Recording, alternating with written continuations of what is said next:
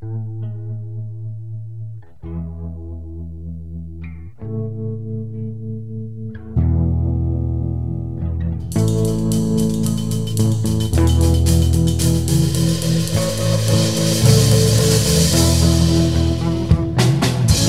welcome to Motorcycles and Misfits here at the Recycle Garage in sunny Santa Very Cruz, sunny. California, ain't it?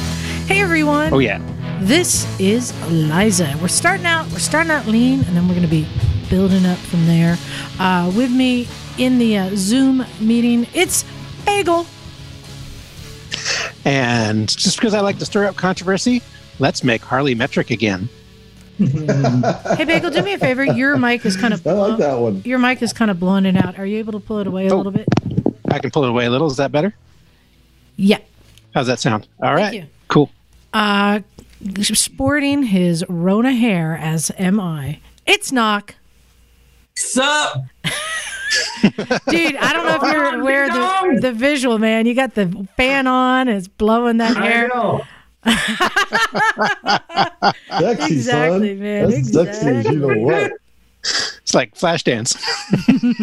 It's all an elaborate studio to make you think that I'm a poor man living in a single apartment. Living in a mansion. Nice. And and you're succeeding. Uh, feeling the pain with me. It's Naked Jim. Peace, love, and soul, baby, and ride dirt. Yeah. I'm feeling no pain when the dirt hits you. You feel no pain. So uh, it was. I find that remarkably the opposite of that. no, no, that's when you hit the dirt. That's when you feel the pain. Yeah, that's when you wheelie knock. Yes, it's never the wheelie. It's always the the landing. And yep. uh, we got Emma coming, and a super secret special guest coming, and I don't know where Mike is. Very exciting. Um, but I thought we'd share. So Jim and I just got back from our uh, weekend training with Jocelyn Snow. We mentioned we were going to do it. I was a bit scared. I thought I was going to get killed. Um, turns out I'm, I'm I'm a survivor, as is Jim. Uh, so we went over to her house, and in her uh, backyard, she's got set up a her own training facility where uh, I think she has trained some of the G S Trophy competitors, you know, helped them out. It's like a friends thing. Um, it's an amazing setup. Um, so I thought we'd share like some of the, the challenges that we did and, or didn't succeed at. Though, Jim, you succeeded at everything, didn't you? Well, no. Yeah, except almost. Directions. Almost everything. Except directions, yeah. You got five uh, feet. Yeah, it was super fun. You got five feet further than I did on the last obstacle. Yes, I did. I did get five um, feet. Yeah. So it was really cool. And um, uh, she had her friend uh, Jarrett there. Jarrett was on the show when Jocelyn was on a few weeks ago. And so he came up. He is a handsome man, I'll say. I got a little man crush going. Uh, who can ride the bejesus out of that bike. And he's yes. only been riding bikes for a year and a half. Let's put it this way. Everything that they set us up to do that we were or weren't successful on, he did a demo doing it, not just riding side saddle, but riding with both legs on one side, with his right foot on the left peg and his left foot hanging out. Is that the uh, the Fred Astaire, what's her name, version, backwards with the wheels on? The Ginger Rogers version? Yeah, yeah, something like that. Smooth. I'd say what. Backwards with heel. So Jim, yeah, um, let's later. let's talk about some of the challenges that we did, because the first thing that she did was just gave us a lot of like tutorials, a lot of like classroom, just explaining things. Um, yeah, you know, I, I liked it because we've been bugging her forever, like trying yeah. to, you know, hey, can you hook this, this, that, and this. So you know, it's like her own little little setup where she trains at. So you know, she was gracious enough to let us let us you know play around in there. And, uh, and it was great because it was nice to have someone teach you in a linear, this is what I got out of it anyway, a linear fashion, like start here, you know, things like grip, you know, things like, it's like, wow. And it really built in a progression. So it was a really fun way to learn. It seemed really slow, but that was fine. Like I had told her, I like the slow because you build confidence. Um, but I'm trying to, do you describe some of the obstacles? In well, I'll start with, um, yeah. You, so like, it, it goes increasing difficulty, or is it just different kinds of kind of uh, activities, and then you just um, stack them up. It's just, on top yeah, of just learning different skills that all come together so, to help you on these obstacles. It yeah, start yeah, okay. al- here. Here's the, the alpha to the zeta. Is that what it is or whatever? Um, is you start with just sitting on the bike, both hands on the handlebars, and just using the clutch to ride the bike. Mm-hmm. At or the in- or at not the a end. clutch. Or not a clutch, yeah. Um, so you just clutch control, sitting both feet down.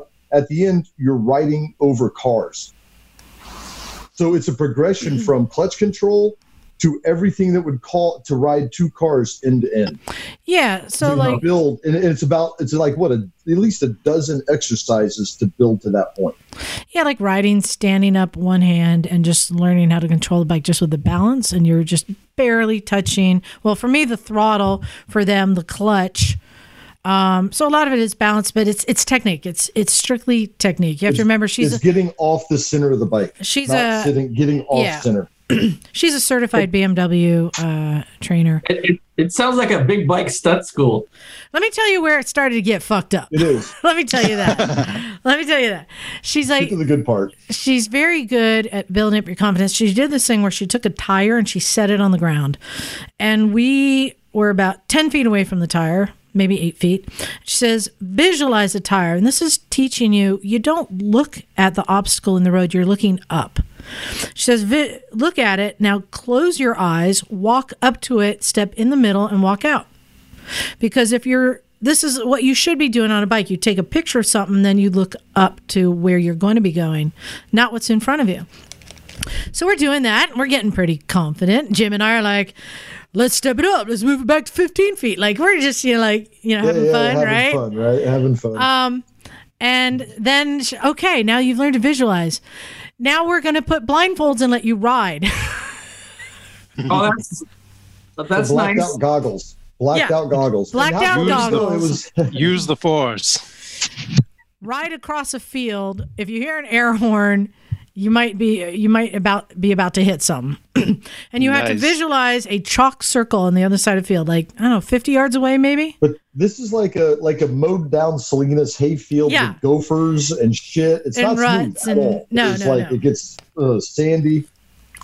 Anyway, right. yeah, and it was about fifty yards away. So the idea was to ride about fifty yards, blindfolded, and try to end up in the circle. It was. I mean, it taught a lot of different things. I, mo- well, yeah, neither one of us got close. So, every time you think you got kind of close, you're like, Jim, fucking Jim made it about twenty-five yards off offline to the left before he just whar, fell over. I'm like, this time I went about five feet and fell over. Yeah, I'm like, I don't want to do this, but you know, I'm going to do it because that was my agreement to myself. Just I'm going to try all the things and trust. I probably went about ten feet, whip, fall over. Like, God damn it. Both, I, I tried it twice. I fell over both times. The first time I almost fell, I caught it. I tried to guess where the circle was. I took off riding again and mm-hmm. stacked. It's like, okay. Well, I totally want to do this building, now. yeah. Well, what, what, what she builds on, because then there's all this crazy like obstacle shit, like over, and then they have names like Gravedigger, and yeah. you know it's, it's a tractor tire fucking sticking out of the ground, and then there's. Well, but it, but it's but the whole thing is it's building confidence in that all this stuff. It's just illusions, you know. It's just illusions. It's distractions to keep from you. Keep your head up and balance, you know. And it was just, but it was confidence building as much as skill. Really, I think it was more confidence building, honestly. Yeah, and uh, so some of the skills that we've done here on the mini bikes that I thought was really cool. There's a thing called the coffee grinder that we have set up here. And it's a, a long pole, um, maybe like ten feet long is, is how long ours is, anchored at one end on a pivot, and the other end in a cradle. And you have to ride up to it. And for people with clutch bikes, with your throttle hand, so you're just using clutch control, standing, you pick it up mm-hmm. off the cradle and you complete a circle and put it back into the cradle. For me, it was... just with my throttle, which was a little bit harder sometimes because I, with the clutch, you can smooth it out. My throttle is just like, eh, eh, eh, you know? So were you finding the limitations of your throttle response on your bike? Were there like settings that you could have pushed? Oh, to- definitely throughout the weekend, discovered the pros and cons of the D C T. And mm-hmm. I would say overall, there were more pros for somebody riding at my skill level than cons. I just don't know why I'm not seeing you wheelie it more, Liza. They were wheeling it. I know. I know. You haven't found the right uh, button combination for that yet? Hello. Aloha. Miss Emily. There she is. We're just giving a quick report on our training uh, with Jocelyn. Yes. Um, so, yeah, so there was... Uh, there was a thing too where you have to, um, there were a bunch of, uh, and these are things, the reason we're sharing this, these are things that anyone can do. You could set it up in a parking lot or anywhere like we've done. Uh, traffic cones lined up about six feet apart and with a tennis ball on every other one. And you had to go and as you're riding by, pick the tennis ball up, drop it on the next cone, then pick up the next tennis ball, drop it on the next cone. That's something we've tried here, and that takes a lot of control, um, slow riding control, balance. Um, so that was something that anyone can do, and it was just it was it was fun.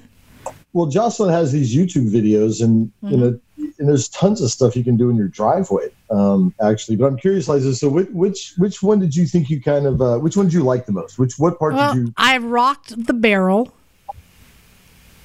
The barrel right, so is the barrel one, it's a, it's a barrel full of like concrete, right? And it's got a rope that's about twenty feet long. And you ride up and you grab the end of the rope that someone's holding. And then you start wrapping it around the barrel so your circumference is getting smaller and smaller and smaller. So it's all clutch control. Nice. So I got it um, down uh, to about it's like six feet of rope. So pretty tight.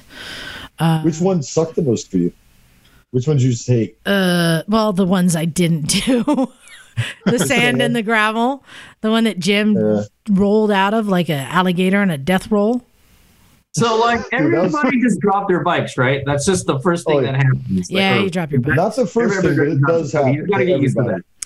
Okay, um, so now, aside from dropping the bike, was picking it up, was that mostly the pain in the ass part? Or, like, by the end of the day, you're like, I got this. I figured it no, out. No, we all just jumped in and helped. Okay, but we learned. But like Liza and I, we had to. We're trying to learn how we help. If it's just her and I, how we pick up a bike. So we got lots of like tips and techniques on different ways, especially mm-hmm. how to not fuck your back up, like yeah. how to you know keep. Well, it's funny to keep your eyes up and stuff like that. But a lot of the stuff we did, um, yeah. So you were driving over tires through sand, and when you say sand, she actually excavated out. So the sand is like, I don't know, five, six feet deep. Or something. Yeah, it's bullshit. There's no bottom to it. It's bullshit. Uh, but that, you know, so the sand was really cool. I, I thought that was that was good. I was really proud, Liza. You have to ride the length of a telephone pole. Long way. Uh, it's, it's like twenty feet. Fucking long, I'll tell you that. twenty feet and, long. Um, I, I really enjoyed Liza because you were like at it and at it, and it took you about five times, and eventually you rode the whole length of it. Yeah, so almost all of these um, techniques you're learning are standing up. And I tried everything standing up, but then because of my knees, I get to a point where like, I can't do that anymore. I can't do the up and down. So I'm going to go over here and practice and learn how to do find my own technique. Like yeah, on that barrel yeah. wrap, I was sitting down with hanging off the side of the bike, leaning the bike with my inside leg in the air as a counterbalance. You're like, I refuse. You know, that's, yeah. That's what you do though. But it's yeah. it's cool. I mean, I have to keep going, but one of the what all of it really was teaching you was to keep your eyes up.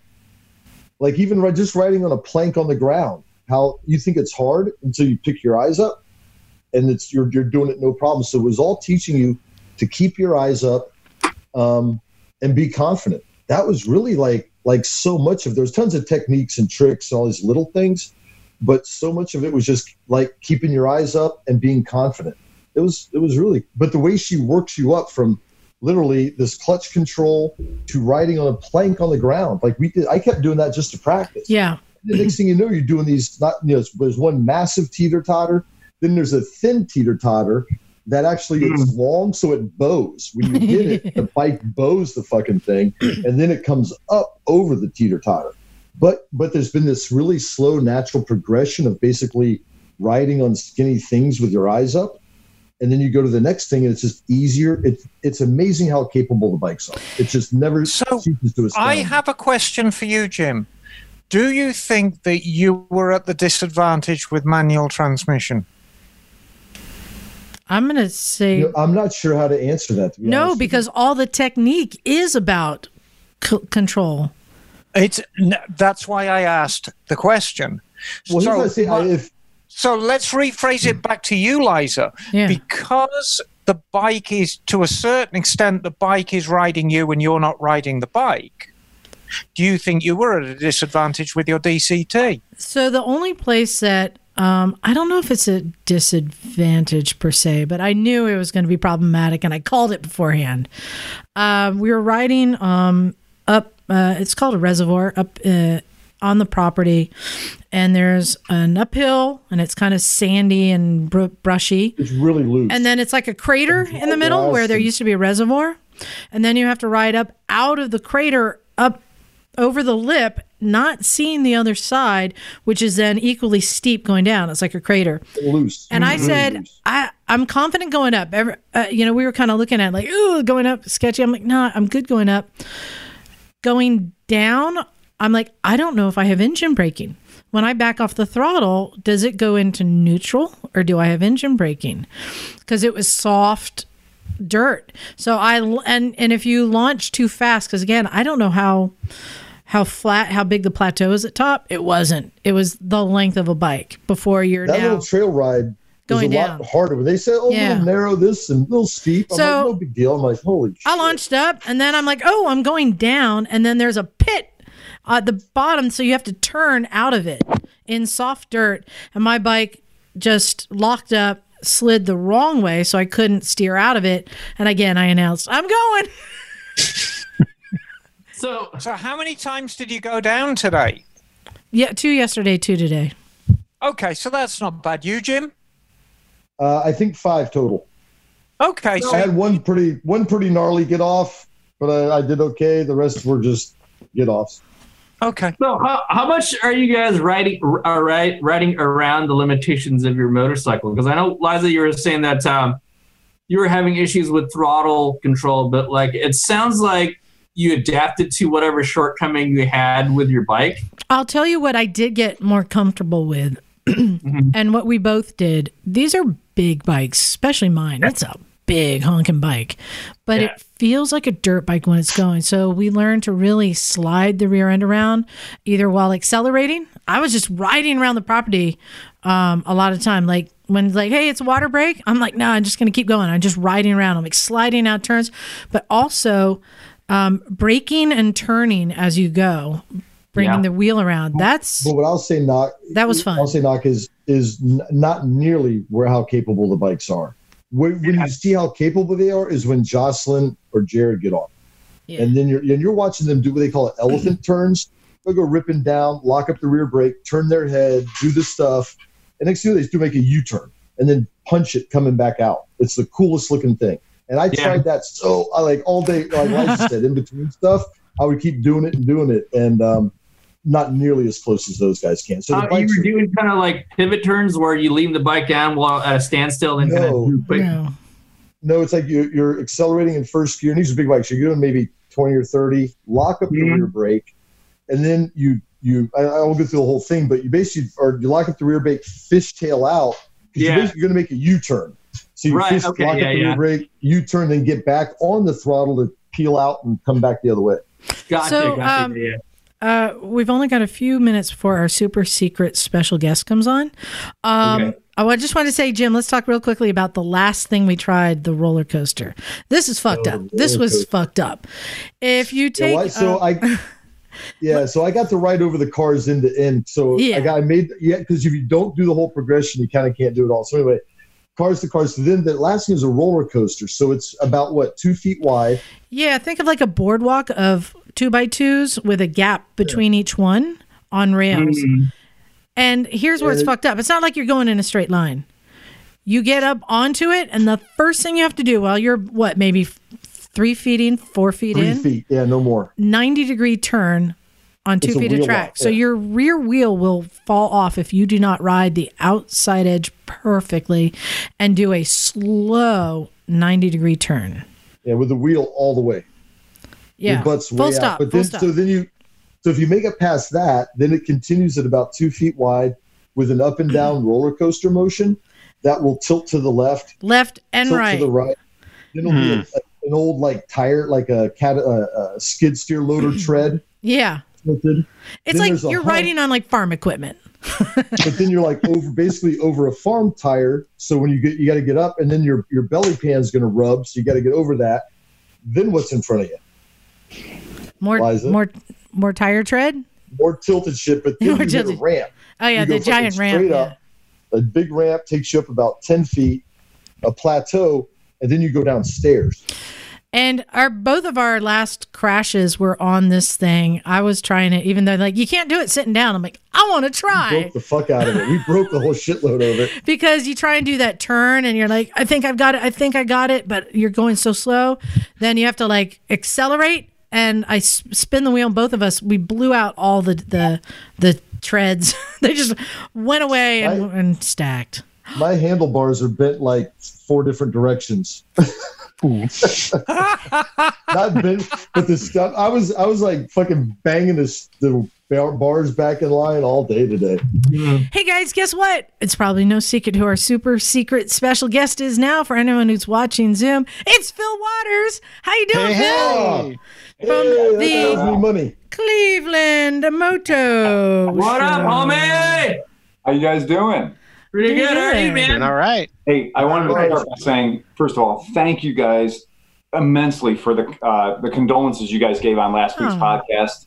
Yeah, um, man. Yeah, sorry, really, dude. really means a lot to me. Well, it's your, it's your mom, Philippe. It's right, it is. And uh, so, yeah, she was seventy-six years old. Her birthday was coming up just in a couple of weeks here. And uh, I got to say, the her last... you know, last three or four years on this planet were really, really tough. So if you've got somebody who's having trouble with pain management, knock. Yeah. Uh, you know, you really got to look after that. It's, it really does ruin your quality of life. So are you uh, suggesting, Philippe, that um, knock may benefit from euthanasia? I think he might. Fact, not just me, but everybody no else, apparently. Hey, Phil, no right longer euthanasia. Yeah. Hey, Phil, by any chance, do you have any more lights in the room? You, I, I you look have, like you have no eyeballs. No, he there like, it is. He looks like he just came up from the from right. From Hades. It looks kind of creepy. Like, oh yeah, you look like Hellboy's homie. Yeah, much better. Thanks. Now we have this way better. Shadow behind me. I can do exotic oh, wow. animal puppets. Uh, so. I gotta get a cocktail. I'll be back. Yeah, yeah. The animals are just kicking in right now. Yeah, Phil, thanks for coming on. You've been poaching everyone from our show, and I thought, well, I need to poach Phil. It's a good on, idea. On I think the I think the poaching thing is a is really going to catch on. The idea of stealing people away from other people's shows is a great one. So. But you actually don't know why you're here. Neither does Emma or anyone else, because I have a surprise for everyone. The first oh. thing I'm going to say Oh, is God, that- you're pregnant with Phil's baby.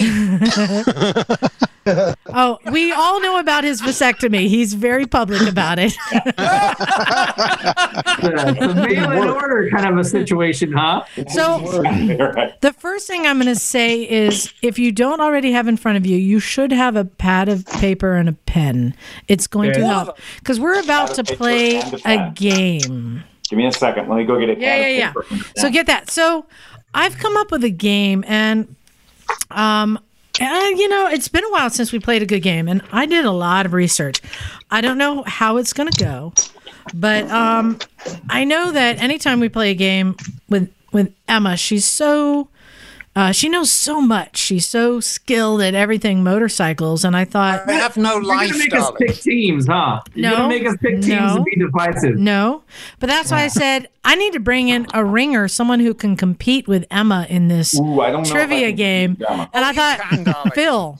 And then I thought, you know, and just to make it a little bit better, I'm going to make it three teams. And it's going to be the Misfits versus Phil versus Emma. Well, yeah, we got so anyone can score. Me versus all you guys.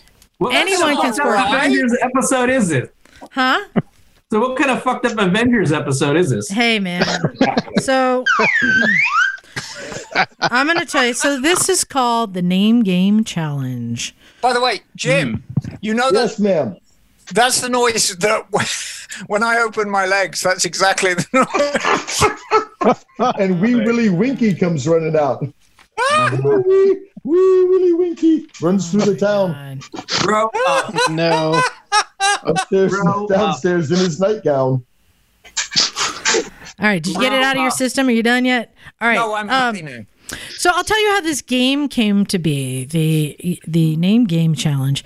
So um, Emma told me about a bike I've never heard of. It's a new thing to be obsessed with. It's called the Honda Raccoon.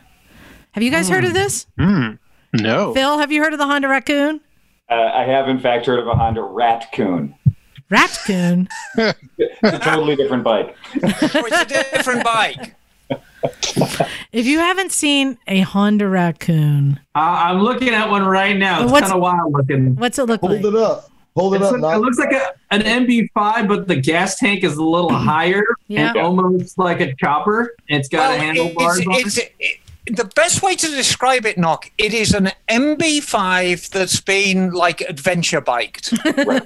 Yeah. Wow. Yeah, I'll go with that. Yeah. I think we need one. I think if an M B five had an intimate relationship with a Super Tenere and then um, got thrown in the washing machine and shrunk down to quarter size.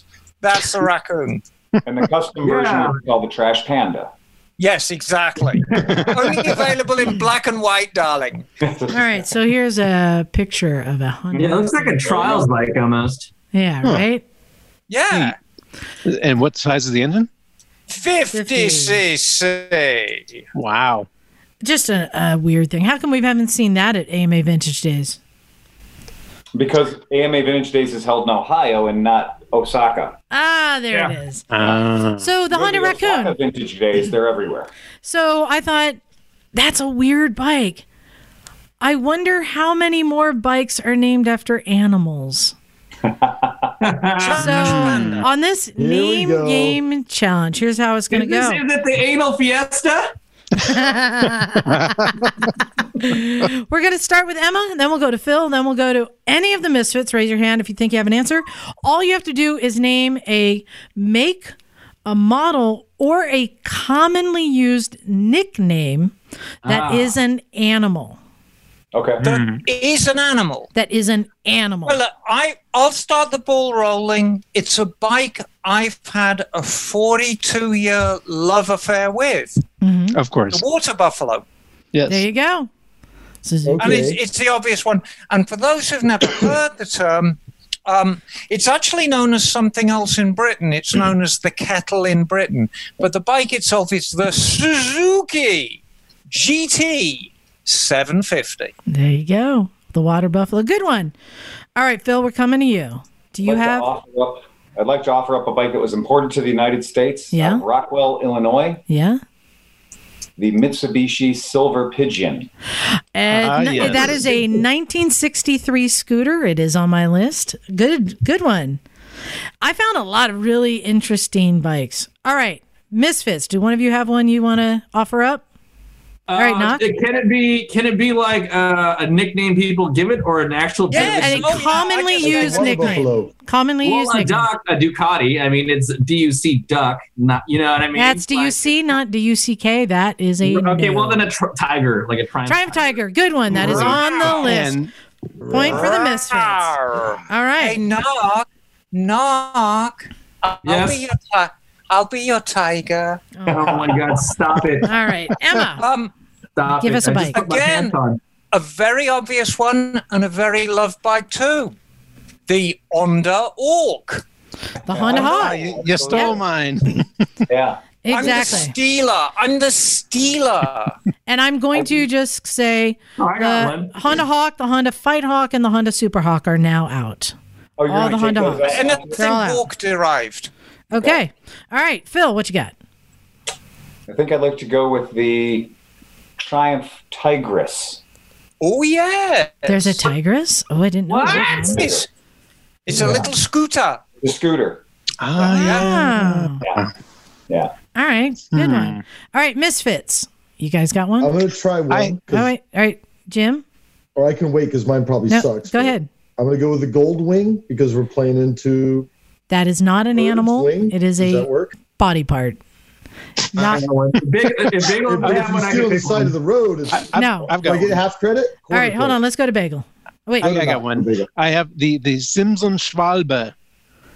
What? So the Schwalbe is right. a sparrow. Yeah. Okay, yeah. I'll accept it. Or, or sorry, I swallowed. I'll accept it. Okay. All right, Emma, what you got? For the rest of this game. Okay, I will counter bagel with the Das kleine Wunder Hummel, which yeah. is uh, Bumblebee. Bumblebee. Yeah. Yep. See, Phil, yeah. I knew you'd be the good one to know all these things. Oh, my God. The two of you. That's all right. A really, really good one. All right. Remember, there's yeah. still a lot of really easy ones to knock out, oh, yeah. too. Right. All right, what you got, Phil? I'm going to use the Honda Monkey. Good one. That's also yeah. on the list. Right. All right. Uh, should we go to Jim now? Jim, you got one? No? All right, knock. Uh, hey, Hayabusa. Yep. Oh, yes. uh, yeah. Good one. The Hayabusa, Japanese hawk, is on the list. Good one. All right, Emma. It's a peregrine falcon, excuse um, me. And I will counter your Hayabusa with a Honda Blackbird. That was the next ah, one I had on the list. Oh. That's also on the list. I'm Good. the stealer, Nock. I'm the stealer of your heart, darling. This is, this is true. Now, I have a question. Does it have to be an actual bike, or could it be a name associated with bikes? Well, if she used water buffalo, a yeah, commonly which is a nickname used for nickname. An actual bike. Yeah. Hmm. What well, it, it's not your turn though. Oh, I'm sorry. Okay, it's Phil's turn. My turn. Right. Yes. I'm going to use wolf, and for wolf, we can use a bunch of different manufacturers. Oh yeah. Uh, but we'll we'll we'll throw in S Y M wolf. Yes, the Sim wolf. The yeah. Good one. Good one. Right. All right, Misfits. You got one now, Bagel? Well, I was going to say Screamin' Eagle. Would okay. that count? I actually sure. did have that, even though it's not an actual bike, but people refer to their Screaming Eagle Harley, so I will yeah. accept it. All right, cool. Me too. Well done, Bagel. All Thank right. you. All right, Emma, what you got? I have a Rickman Métis, and a Métis is a French term for a mongrel, a dog. A little dog. Yes. Okay. Yep. Métis. Good job. All right, Phil. I would like to submit the badger. The badger? I don't know the badger. Who Is makes there the badger? An Urban Dictionary definition for the badger? The badger. Uh, Who makes it? Oh, exactly. It's a prison yeah. thing. You don't want to know. Rawr! Suzuki, I believe it was Suzuki made the badger as a small Suzuki four, uh, did indeed make H P. The badger. Yeah, wow. a little late. Adorable, by the way. And oh, I, God. Yeah. I'd like to point out, I did like... The front end looks like a monster truck. I did a lot of research on the internet to find as many names as I could. You guys have yeah. already named so many things that never came up on my list. Wow. All right. Uh, Misfits. Yes, Knock. Uh, Scarabeo, which is scarab. It's a beetle. Beetle. Nice. Okay. All right. Yeah. All right, Emma. Hodaka. Wombat. Oh, yeah. Ah, yes. yeah. Wow, nice ah, shit, that's a good one. Exactly. Uh, so Wombat is taken out. Okay, Phil? I, I'm not going to just obviously say the combat wombat. No, can't but, do that. Yeah. Anything wombat related. Wombat's okay. out. All the wombats are out. Yes. Yes. So, so we're going to do a Vespa Ape, which is... Ah, uh, yes. Ooh, yes. Like a hummel, it's a bee. Yeah. I actually saw one this weekend. Did you? Yeah. Nice. I'm not going to say where it is, but it might be where I was. mm-hmm. All right, good one. All right, Misfits, who's got one? I got one. Yes, Bagel. Boss hoss. What is, animal is that?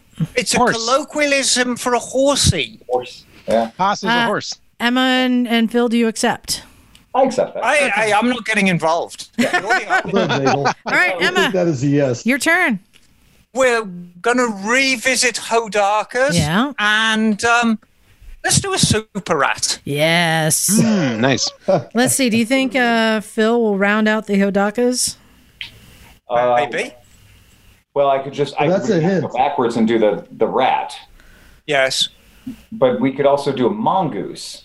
Oh, yes. Ooh, yeah. Mm. We could do a mongoose. Okay. Yeah. So I'd like a mongoose. All right. Misfits.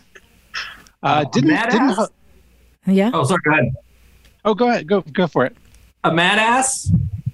What? Yeah. Donkey technically, right? Yeah. I mean, that's that's yeah. kind of like lawyering it, is, it a yes, little bit. Ass totally is a donkey. Yep. Emma and Phil, do you accept? I'm, I'm not getting involved. Okay. Yes, that's a yes. All right. All right.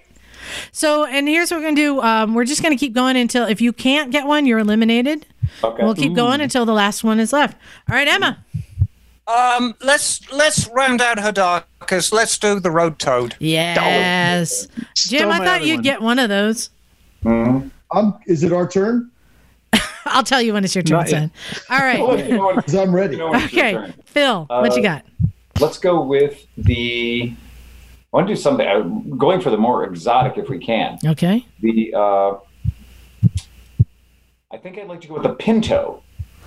The Pinto? Who makes the, the Pinto? Pinto? So the Pinto was a small moped. Oh. And it was a little moped, and it had little circles on the side of the gas tank. And I believe they were imported into the United States, not by, maybe J C Penney. Mm, interesting. J C Penney Pinto. See, I love that. I love that you guys. I love that you guys know all these crazy ones. All right, good. All right, Jim. It's cute, man. This is a cool little bike. Jim, it's your turn. You found a picture of the Pinto? Your yeah. turn. Indian yeah, Dark Horse. Cool. What? Yeah. Yeah. Indian Dark Horse. Okay, yeah, that's a mod. Hmm. I'll take that. All right, Emma. B S A. Yes. Beaver. What? What? Look it up. B S A oh, Beaver. God. All right. Um, have you heard of that ah, one, that's Phil? Really good.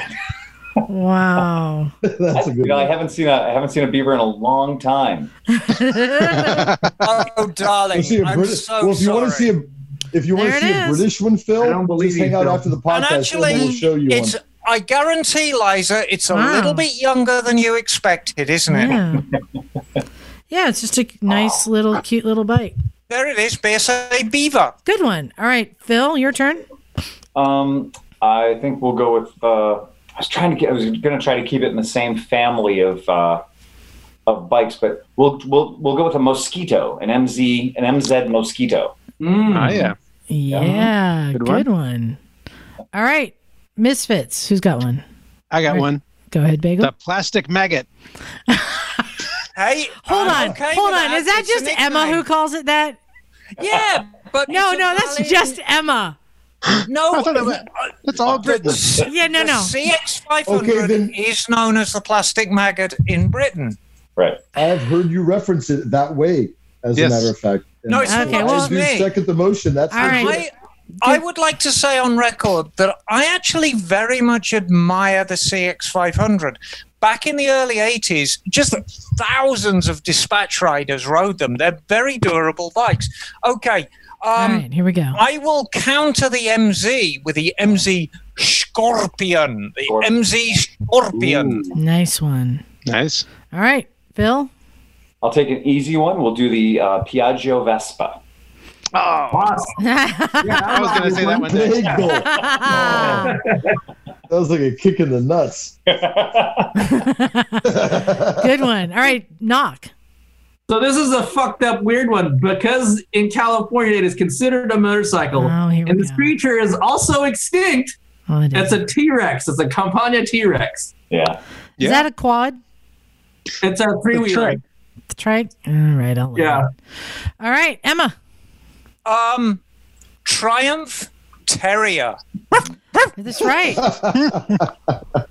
Oh yeah, there's there's a bunch of Triumphs that haven't come up yet. Oh yeah, absolutely. All right, Phil. I'd like to submit the Flying Squirrel. Yeah, that's uh, a yes. good one. Gosh. All right, Misfits. Jim, you got anything? Well, if no one else does, I do. All right, do it. Is this do or die time for the Misfits? Do it, yeah. All right. Uh, the Honda, um, is it the P C T? Shamu, as it was known. No. Dude, if you, no. Can, if you can use water no. buffalo, you can use Shamu. No, you cannot. Emma? That was her Emma? White I'm bike. I'm not getting involved. No, but that's a yes. But you know well, what that, I'm going to say? Well, that well, that's a nickname for a specific yeah, bike. That, no, no that's a, a no. Not a line of yeah. bikes. But dude, I'm there are so the there are so many different Hondas left. I'm just but trying to keep I, this in. That's why I asked if nobody right. else had anything. Well, I've got one. Yeah, Bagel. Oh, the Bajaj Chetak. Chetak. Because mm-hmm. Chetak is a horse. A very particular horse. Oh yeah. All right. Emma. Yeah. I'm going to go, and if I get booted out, so be it, because I'm on thin ice now. uh, you know.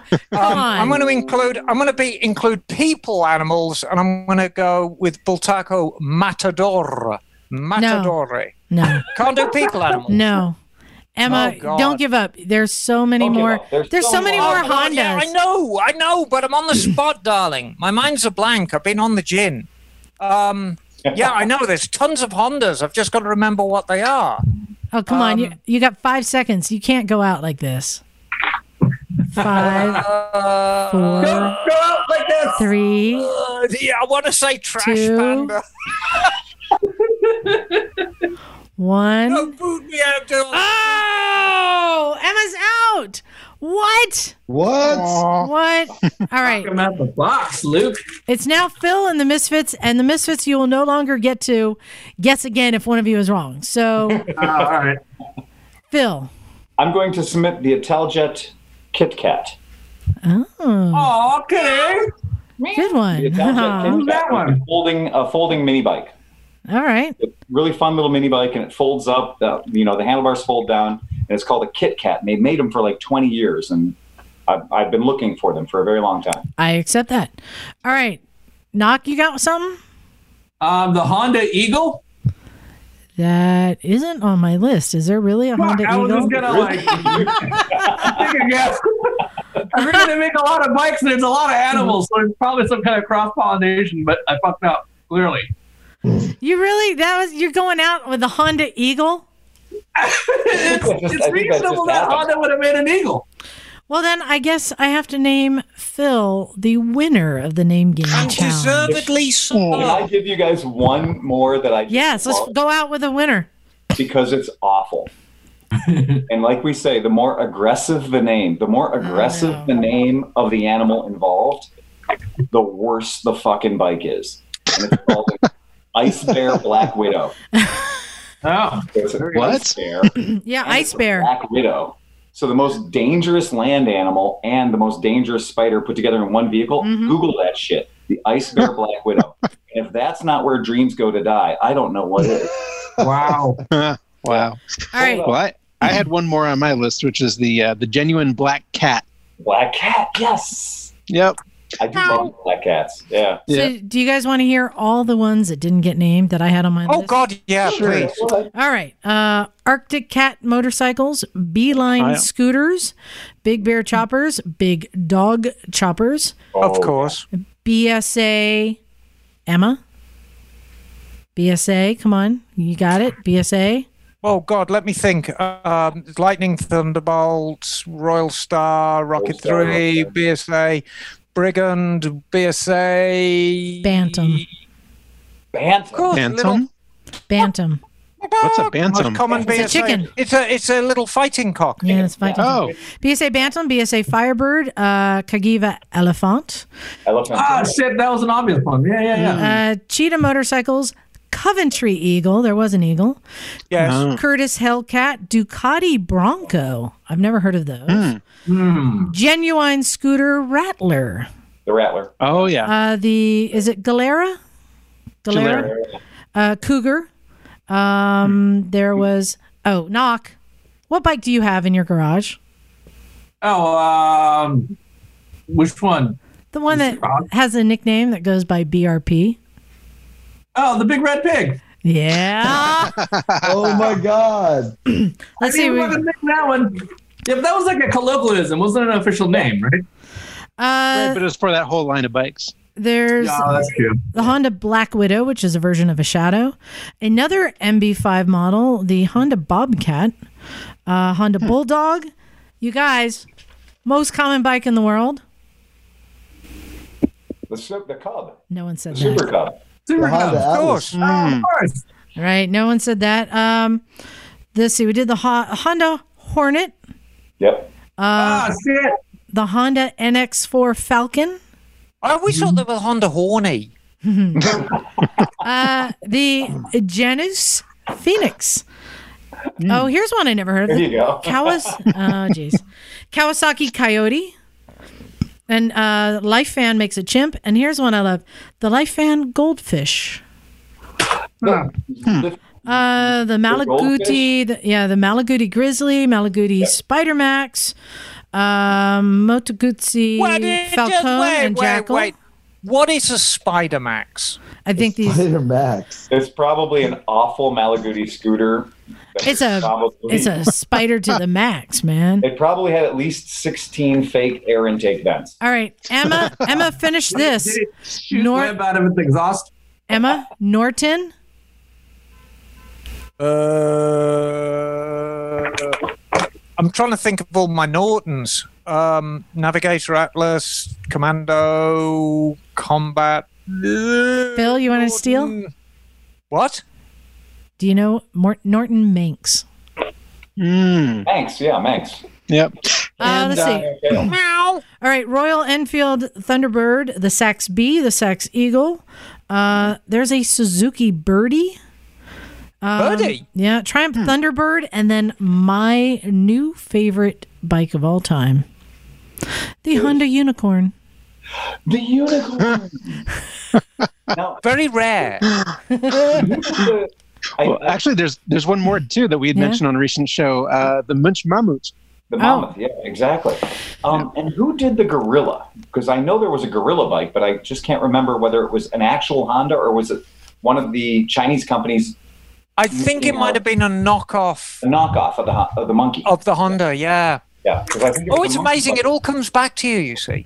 No, oh, you see, the, th- the thing is, Liza, I cave under pressure, darling. I know. We've... But I think, no, I think everybody did extremely well. Well, congratulations, Phil. You won that game. I, I knew I knew I had a ringer Thank in you. the match. Um, um, I would also like to call attention to that today is, in fact, my fifty-first birthday. Hey! Oh, happy birthday! My, uh, Woo, Tom, my dude. The other one that you saw on the Facebook is my internet birthday. Yeah. Oh, I see. That's to fool all the, the bots and whatnot. But nice. yeah, so yeah, today was my fifty-first birthday.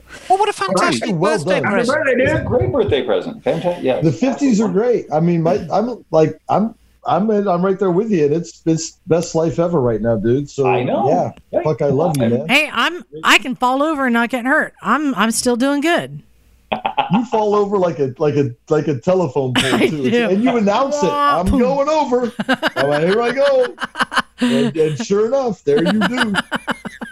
Coming in hot. Yeah, pretty much. So, Phil, while we have you here, let's uh, let's catch up. Um, how are things with your business during this whole Rona times? It's really strange. So, I'll give you guys the real quickie. But yeah. what happened that was so weird was for about thirty days or so, we were doubling last year's numbers. Yeah, because social distancing was all you could fucking do, right? And what's happened is that has really tapered off now. And I believe the reality's starting to set in for a lot of people. They're like, well, you know what? A, a month ago, people were like, well, we can't go on our vacation, so we might as well buy some some Vespas, you know? Um, we can't do anything normal, so we might as well social distance on the back of a motorcycle. So it is different. It's, it's definitely a different thing. But that has started to chill out a little bit. And uh, it was madness. It was an orgy there for a while. And a lot of manufacturers couldn't get the bikes to the people fast enough. And, you know, if, if, I enjoy your stories you share on your podcast, Cleveland Moto, about some of the people who come in who are just unaware of like space and social distancing and stuff like that. And I, like you're having none of it, just none of it. No, no, no. It's a so, yeah. I wanted to say, Phil, I tell you what's happened with us over at. Um, Seaside Superbikes, yes, for all your Superbike your needs. Cha-ching. Seaside Superbikes. Um, we were going gangbusters because we're we're really a repair-only facility, and we sell a few select used bikes, but we were going gangbusters. What's caught up with us right now, we can't get parts. Right. Exactly. All the parts suppliers have dried up. And the last three or four days at work, I mean, I've been sitting twiddling my thumbs, not through lack of work. We're waiting for right. parts and some of the most mundane stuff as well. So that's how it's caught up with us. But we would double last year's numbers right up until this point. And we've had the no. same thing. Even the largest parts distributor, Parts Unlimited, Parts Unlimited is only shipping one day a week. So, what? Oh shit! Whoa. That's yeah, wild. So yeah, and we're parts, yeah, when you look yeah, at it's same with us with Tucker Rocky. Yep, Tucker Rocky's one day uh, a week with us, and uh, wow. W P S. I don't know whether so that you know it, it's like, and everyone is saying the same thing. We're overwhelmed. We haven't got enough people. Mm-hmm. Right. We're just we're just overwhelmed with this. Yeah. Yeah, that's what we have to. And the service is there because people are trying to bring the old bike out of the garage that hasn't run. Right, right, right. And that's what we're getting hit with a lot. And it is it is not at all hilarious to sit back and go, okay, well, I've got twenty-six bikes in my service department that are all waiting on parts. And most of these bikes, the parts they're waiting are not really, they're not really parts that are normally hard to get. No. And um, we've probably got... I, yeah. ten, just, are you talking like like brake pads, oil filters, uh, or spark plugs, or like like fuel pumps? You know, I've, I've got okay. a couple of bikes that are down right now because of the fuel pumps, and the only fuel pumps that, that work in these bikes, short of cannibalizing something else and building your own, are fuel pumps that come out of countries that got hit hard by Corona, and they're not building mm. their pumps, and they're not shipping. Oh, them. Interesting. Yeah. Okay. Yeah. That's a bummer. Yeah, it seems like anything with electronics is having issues. I was trying to build a computer as somewhat related. Like you just can't get computer parts, or they're not building them because the their uh, uh, manufacturing section for electronics is so, ramped so down. You know, that's the issue. They're not manufacturing. It's a manufacturing issue, huh? Not a supply chain. Maybe for yeah. some things, yeah. For some things, for sure. Well, well, it's both, really. I mean, yeah. Everything's affected. Yeah, manufacturing, supply. But you have been selling some small bikes, haven't you? Yeah, so I've been doing really well with the smaller, uh, the Piaggio Liberty, which is a, a upstanding unit. Mm-hmm. That's been crushing it. It's been doing really well because it's a very affordable version of a Vespa type experience, and it is good. It's an A B S and it's fuel injected, and it has all the cool mm-hmm. stuff and the taller wheels. But it's funny is like all those little Chinese bikes, like the little S S Rs, the mini bikes and the play bikes and all that shit that, mm-hmm. you know, three months ago I was sitting on my podcast and we were like, look at these fucking things. They are growing roots around here. I can't sell them. And then one day we sold six or seven of them. And then we found out that we couldn't order any more because they were back ordered, you know, intergalactic back order. And that was a weird thing. And we're just now getting some of this. The T N T one thirty-fives, we've sold, I think, eight of them. And we're trying to get more, but we can't. Is that a Benelli or S S R? That's the Benelli. It's the Benelli. You had me looking at one. I'm like, hmm, maybe yeah, I need one. Damn good for their price. Yeah, for their price point, they're they're much more interesting than a Honda Gram, and uh, they're fun. We've we've all been playing around with them. But the the thing is, though, I all the ones I kind of set aside for myself, I've had to sell those, so we don't even have one at the shop anymore. So. Mm. Uh, Sleepy was able to get one. He's done a lot of fun performance mods to his. It's it's a fun little bike. Yeah.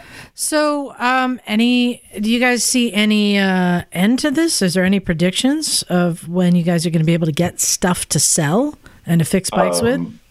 I think there's more likely to be a, a phase two of this.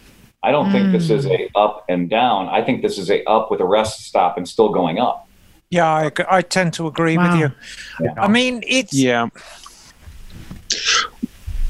I'm trying to be optimistic about it um, because we are getting parts. It's just, it's taking its sweet time. And unfortunately, certainly within the motorcycle trade, so much of our business, either directly or indirectly, is via China. Yes. And yep. China's really having trouble... getting stuff out. Um, so, uh,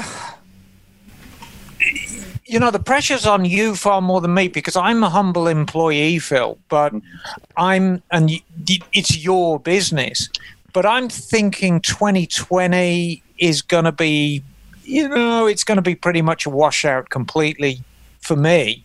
As far as making money goes. It's been a very strange thing to watch the customers come in because it's hard to break old habits. And so customers come in the shop and they're like, okay, I've got my negotiating hat on and I'm, I'm fully prepared to, to make sure that I don't pay uh, anywhere near retail. And it's funny as hell to watch people just get their ass handed to them when they're like, well, uh, you know, I'll, I'll give you a sixty-three hundred for that. I'm like, well, the price is sixty-nine ninety-nine and if you won't give it to me, the next guy will.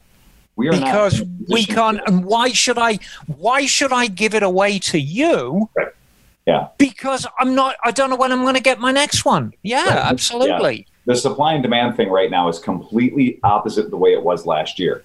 And so last year, people could negotiate like crazy. And this year, we're sitting there going, no joke. We got a letter from Vespa, and the letter from Vespa said they're not going to be shipping us any bikes in June. Oh, shit. That's zero. Um, that's none. That's no bikes. So they they know full well they've emptied out their their Texas warehouse. So they've made it very clear to their dealers that we're not going to be able to fulfill a June order. And we just we looked at the sheet and we're like, okay, well, what do you have? I'll take all those. You know, whatever you have, we'll just mm-hmm. take those, because we know that we're not going to get anything in June. So that's uh, and that's a thing. And some companies have done that to us before, where they're like, oh, if you want to get six of these, you better order twelve. And so we order twelve and then twelve come in. And we're like, oh, shit, now what do we do? But I think in this case, it's real. I don't think this one's a oopsie, because Italy did take this one on the chin. So um, I would not yeah. be surprised to find out that there is this manufacturing lag that we're just getting right now. You know, we're not going to see these bikes. But the problem is, it would be okay for us to not have bikes in February. It'd be fine for us to not have bikes in December. But not having bikes in June, that could put people out of the game. So do you guys, yeah. um, do you think that there's going to be, in, in twenty twenty, uh, dealerships closing up? Like, do you think this is going to just yeah. be another Absolutely. nail? And It's here's the, the one thing we didn't talk about yet. I've got five of my friends who own dealerships that were hit by riots. Right. Okay. And you can't budget for that. You can't plan for that. There's no business model for either. We've been, every window in the place was broken out and one hundred percent of our inventory was stolen, like the guys in New York, or guys yeah. like my friend Bob in Minneapolis, who they lost windows, they boarded up, they took one hundred percent of their inventory and moved their entire shop, every bit of their inventory, into storage because they're in Minneapolis. You know, we, we no. had we had riots here too, but vegans with surfboards don't do a lot of damage. Yeah, sure. Yeah. Well, but um, do they have insurance though that will cover those losses? You do. And the weird thing is, we had to look at our insurance policy to see if our insurance policy covered riots. And guess what? It doesn't. Yeah. Wow. Oh, that's so but, shitty. Yeah. yeah. Even, Man. Even yeah. if it does, Bagel. Mm. Yeah. You can have all the money in the world right now, can't buy but you can't get stock. Right. So if or, your stock is gone, right. you could write a check for a billion, trillion, cajillion dollars, right. and you're not going to get stock because there's no stock to be had. Yeah, and you might not even be able to, you know, repair the building, you know, because of everything else that's going on too. So, right. so yeah. Phil, I know that you've been buying um, bikes at auction. Yeah. And absolutely. Is this going to be affecting that? Yeah, it is. It's really weird. So the auctions now, the, there's no more human element to the auction. We can't go to the auction and participate the way we used to. Um, participating in the auction in person, you have a totally different effect. You can make eye contact with the uh, auctioneer, and you can get a certain advantage over the guys who are just pushing button at, you know, at their office right. and just clicking the green button over and over again. Well, what's happened is because there is this sort of panic over buying bikes, we're seeing the bikes that three months ago were going for insanely low prices mm-hmm. because dealers were trying to get rid of stock and they were using the auction system to get rid of their overstock bikes. Well, those dealers now that can't get enough of the new bikes are right. keeping their bikes they would normally release to the auction. So one of the auctions I participated in where they would normally have an auction and there'd be three thousand bikes. Well, now there might be four hundred. Mm. Wow. And the price on those bikes is going higher. Yeah, I was thinking yeah. if you can't get new stock, you're going to buy used stock. Yep, you got it. And I've been time I'm sitting there and I'm watching the screen and I'm looking at these bikes going and I'm like, bid, okay, bid, all right, bid. What the shit? That's retail, and people are still bidding. Wow. And that's bad when you see a when you see a two-year-old unit being bid up to beyond what the dealer's normal cost would be to put that bike on his floor. Um, that's weird, you know that's weird. And uh, I also, I've also been noticing an interesting trend on Copart that even wrecked Vespas are going up in price too. They are, yeah, a lot. yeah, used Vespa right now is the most desirable bike in my showroom, and that's everybody comes in the shop and does the same thing. They look to the left and they see a six thousand dollar Vespa, and they immediately start looking to the right to find the used one. And if your bike is, if you're a thousand dollars less than that, if you have a five thousand dollar three-year-old Vespa, a four-year-old Vespa, you're going to sell it, and you're going to sell it fast. So. I didn't realize the problem was that big. It seems like uh, oh. the dealers can't get bikes to sell, and the ones that they can get are going to be overpriced, and that yeah. if you're relying on service to make your money, that you can't get the parts. The cool thing, though, is all the manufacturers, I mean, every manufacturer I work with is offering like zero percent, one point nine percent crazy good financing. So this is the time to take advantage. There's a lot of programs, even Vespa, who's norm- notoriously tight with their wallet. They're doing a five hundred dollars first responder, doctor, you know, uh, discount. So if you can prove that you're a first responder or a medical personnel, you're going to get five hundred bucks off. You know? Yeah, and that's... Yeah, that's taking advantage of all of the uh, the low interest money that's being lent right now. Yeah, absolutely. And try to try to simulate the uh, sales. Yep. Well, that sucks. Well, and Phil, if you hadn't heard, I recently bought a bike. Yes. Yeah. And yeah, here it the, is. It arrived. Yamaha. Yeah. It's a oh, yeah. Kawasaki K Z four hundred. Emma, did you take a peek? four hundred. I did. Did you, you take know, a peek? I, What'd you think? I did. It's fantastic, Lisa. I mean, so, what you've basically got, you've got a rare bike because that is the stripper model. Mm-hmm. And mm-hmm. It, there's no electric start. It's kickstart only. There's no hydraulic disc brake. It's drum brake only. It's, it's a, a delightful little bike. The only thing I would add that you probably don't realize it needs mm-hmm. It needs the intake rubbers behind yep. the carburetors. I ordered them. But it needs the ones in front, too. Oh, those are too old? They're toast. Yeah. Are they tough to get? I mean, are the front no, ones? No, I think you should be able to find them. Um, you know, it's... I'd have to do a little bit of measuring. You know, I don't like tinkering around with people's bikes when they aren't there, but I think you should be able to just buy some Mikuni inlet stubs from, yeah. you know, like Sudco. Right. And, yeah. and just screw them on. So um, I didn't tell you this, but something happened to the bike this week. Um, oh? Yeah. So I got it and um, I immediately parked it into in the tent. Um, you'd think the tent is a nice place where it's going to be, you know, keep it out of the rain and the weather. Well, some birds came and perched in the tent. Oh, oh no! oh, now it's a shitty bike. And I came out to find it completely covered in bird shit. Oh man! No. Which is why, if you noticed, Emma, there's a cover over it right now. And I, I thought someone the cover. I thought someone was playing a prank on me. I'm like, what? What? You no, need to stop, it's, it's, you need to stop it, feeding one of those cats. You've got to stop feeding some of those cats and put them to work in that shed. Yeah. But um, I'm surprised. And the things that I saw on this bike, uh, the kind of details, like when you still see the little bands holding the cables onto the handlebars, it tells me that's stock handlebars. And when it still has the little reflectors on the side, um, like nobody pulled things off. And even better, the bars, the mirrors, the everything, there's no scratches. This forty-five-year-old bike has never been on its side. Wow. Not a scratch. Nice. That's awesome. Yeah. So did you, you get the motor to turn? Did you take a, thing, a wrench to the uh, crank? It has a Kickstarter. Oh, that's right. Yeah, yeah, yeah. Okay. Yeah. So um, we are, Emma and I are going to get into it, um, but not on the podcast. We're going to be getting into it on our new YouTube show. Phil, have you checked out The Misfits? I have, and I totally approve of the shocker. Well done. Yeah, thank you. The shocker episode is great. You guys really, really did a good job.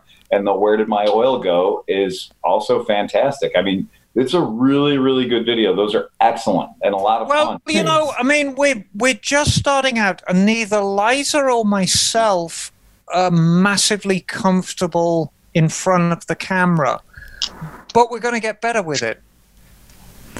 Exactly. I'm comfortable. I just got nothing to say. She's the expert. Um, but we're, we're, we're going to get down and dirty because, you know, um, I've built some I've built some show-winning bikes, and right. I'm going to share the wealth of how to take, in effect, a barn find like that K Z and actually get some trophies at your local bike show without spending a massive amount. Yeah, and, and also, and I mean, it, I don't know the answer, but the question I asked her, which we're she's going to give me uh, on our next uh, episode, is uh, when is a bike worth um, just fixing up to, to be a rider or fixing up to be a show a show bike?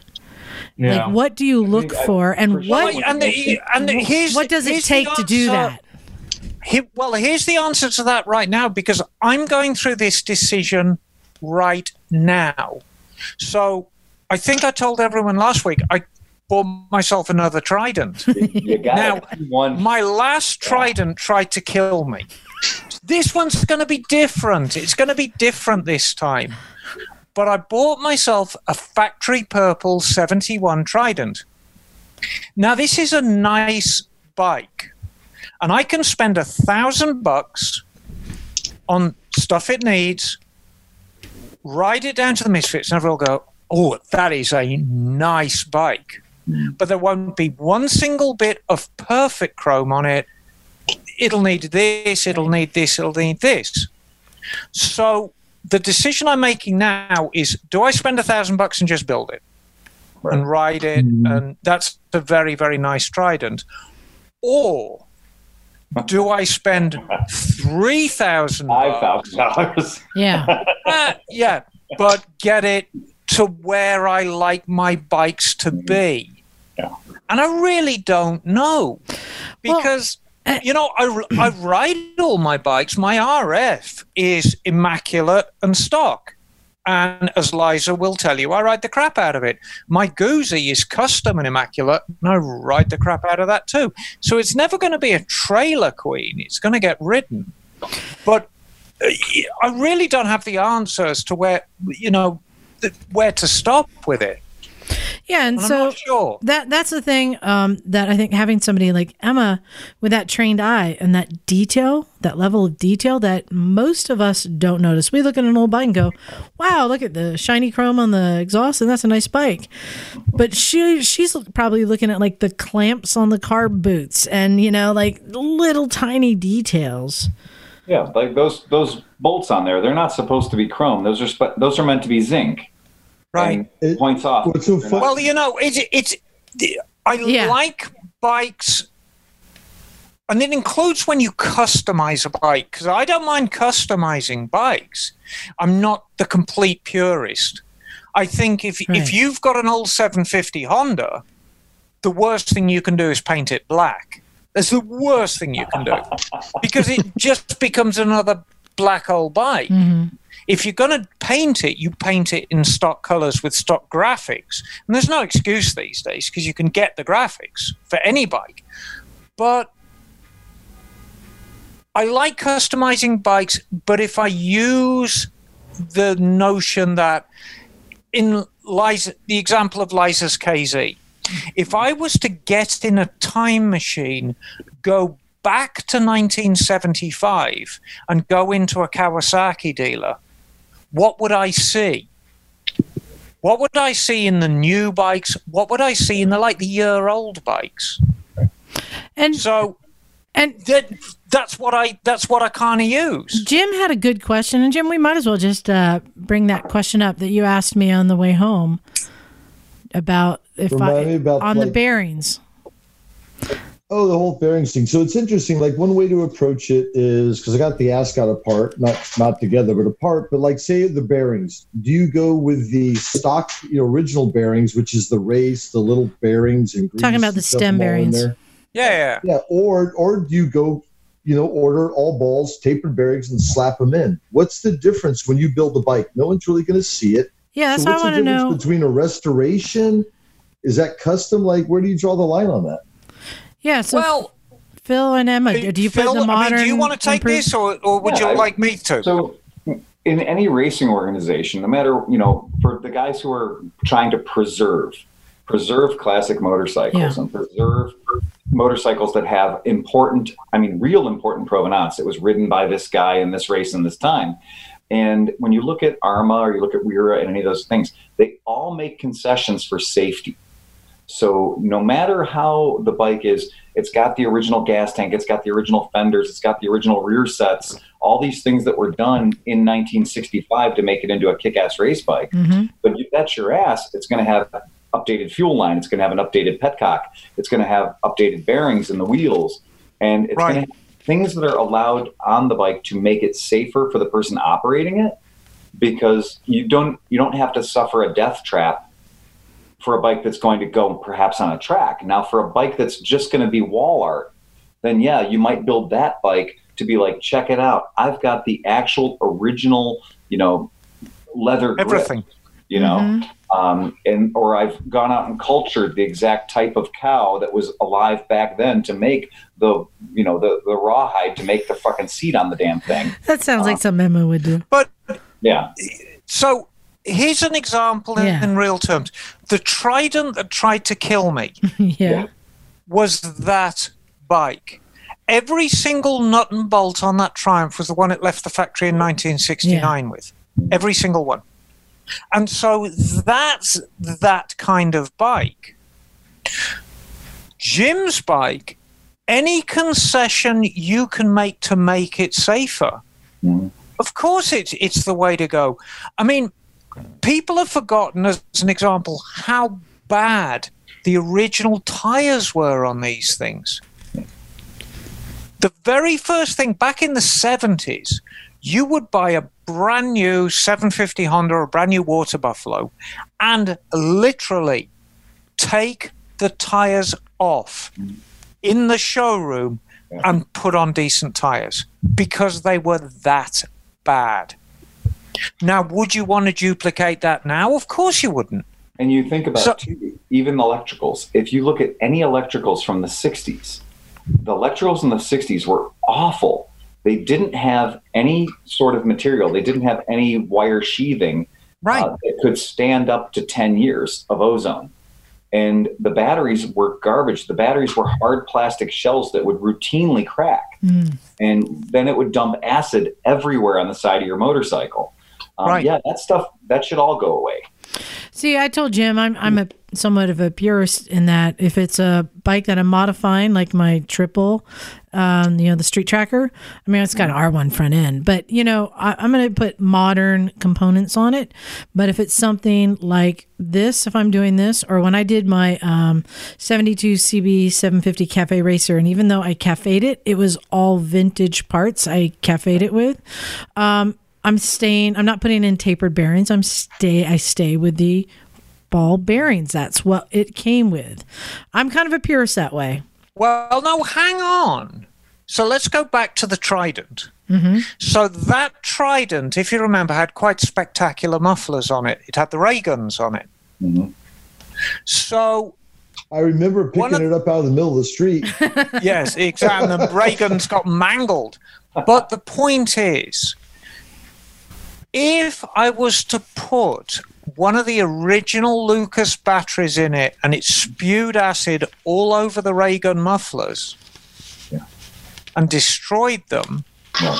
surely that would be a worse choice than putting a U A S A M F battery in no, it. No, batteries, I agree. I mean, there you go. Batteries yeah. are great. But so, line? Well, we were talking about the bearings specifically. Yeah. Do you go tapered? Do you go right? ball bearings? Like, yeah. Everything's consumable on a bike. Everything's yeah. consumable. I have a, I have a question. Emma will tell you, when you get into judging, I have been in many, many judging situations where they lift that battery cover and you'd better have a fucking clear plastic battery there with a yellow top and red frickin' plastic caps in it. Right. And there are companies that have gone to a lot of trouble manufacturing replica batteries. Right. Um, for this industry, because yeah, you can chase your tail all over the place building a perfect restoration. Right. And when you say the word concourse, everything changes. Oh, it's a, it's a it's oh, yeah. a concourse is a different world. Holy and I, I have a, I have actually placed a couple of times in concourses, but never with a rider. Never. Jim, what and you I, I don't really think curious. I don't think a rider could win a co- concourse. Mm. Yeah. So I'm curious, Sam, if you took your Trident and you weren't going to make it perfectly stock and you were going to say change kind of a bunch of stuff on it so it still looked like it, but you changed, like what kind of things would you consider changing? Okay, well, that's quite easy. Um, electronic ignition, modernize the charging system, modernize the carburation, although A M O Ls are actually great carburetors. They flow a good amount of fuel. You, there are improvements you can make. So um, I'd put decent internals in the forks. I'd put decent shocks on the back, and I'd probably get the t- size of the tires up just enough that you could put a slightly more modern tire on it. And, you know, you'd be able to tell. You would be able okay. to tell I'd messed with it. And that but it would be got, subtle. The Triumph you've got, it's got the, the tall back tire, and your tire choices suck. Exactly. If you change so something as simple as going down from a nineteen-inch rear wheel to an eighteen-inch. Yeah. Now you've got the big that's choice. Every tire in the world now. Yeah. Right. Exactly. Yeah. And that's a that's a great that's a great upgrade for mm-hmm. Tridents, for Rocket threes, for Norton Commandos. And besides, those tall rear tires look goofy as fuck. And I don't one, care. Every Honda C B seven fifty in the world had a Sportster back rim on it. Right. You know. So in the world of like high-end judging competition with like resto bikes, do they take into account the culture of what you guys did back then too? Like, let's say uh, no, no. back then, no, just like the way it looks from the factory. You can like, lose a concourse with a cable tie. Yeah. Yeah. Okay. Right. It's, it it it gets it gets down to that. So they want actual historical accuracy, just in terms of how it left the factory, not like, oh, these guys back then did this, so it's a legit mod that you could have on the bike. Like, and, and I built I built a Bultaco Matador for um, the Jameson Museum, and it lost a concourse because the the Acront decals on the rim were yellow and they should have been lime. Wow! Yeah, yeah. And you're talking about a decal that's a quarter of an inch across. It's a good thing there's no hungry people in this country. Yeah. yeah. yeah. Jim, did you get yeah. your did you get your question in? You forgot it. What? My question? What are you talking about? No, Jim, you had yeah. been raising your hand. Did you get did you get your question in? Me? No, yeah, Jim. I got, yeah, I totally got my Jim. question. Okay, good, good, good. Yeah, yeah. I just couldn't understand because Knox talking with his mouth full. No. Is it salami? Um, yeah. Columbus yeah. salami. There you go. You know, I, my my attitude on bikes has kind of changed over the years. I mean, I like nice bikes. I've never made a secret of that.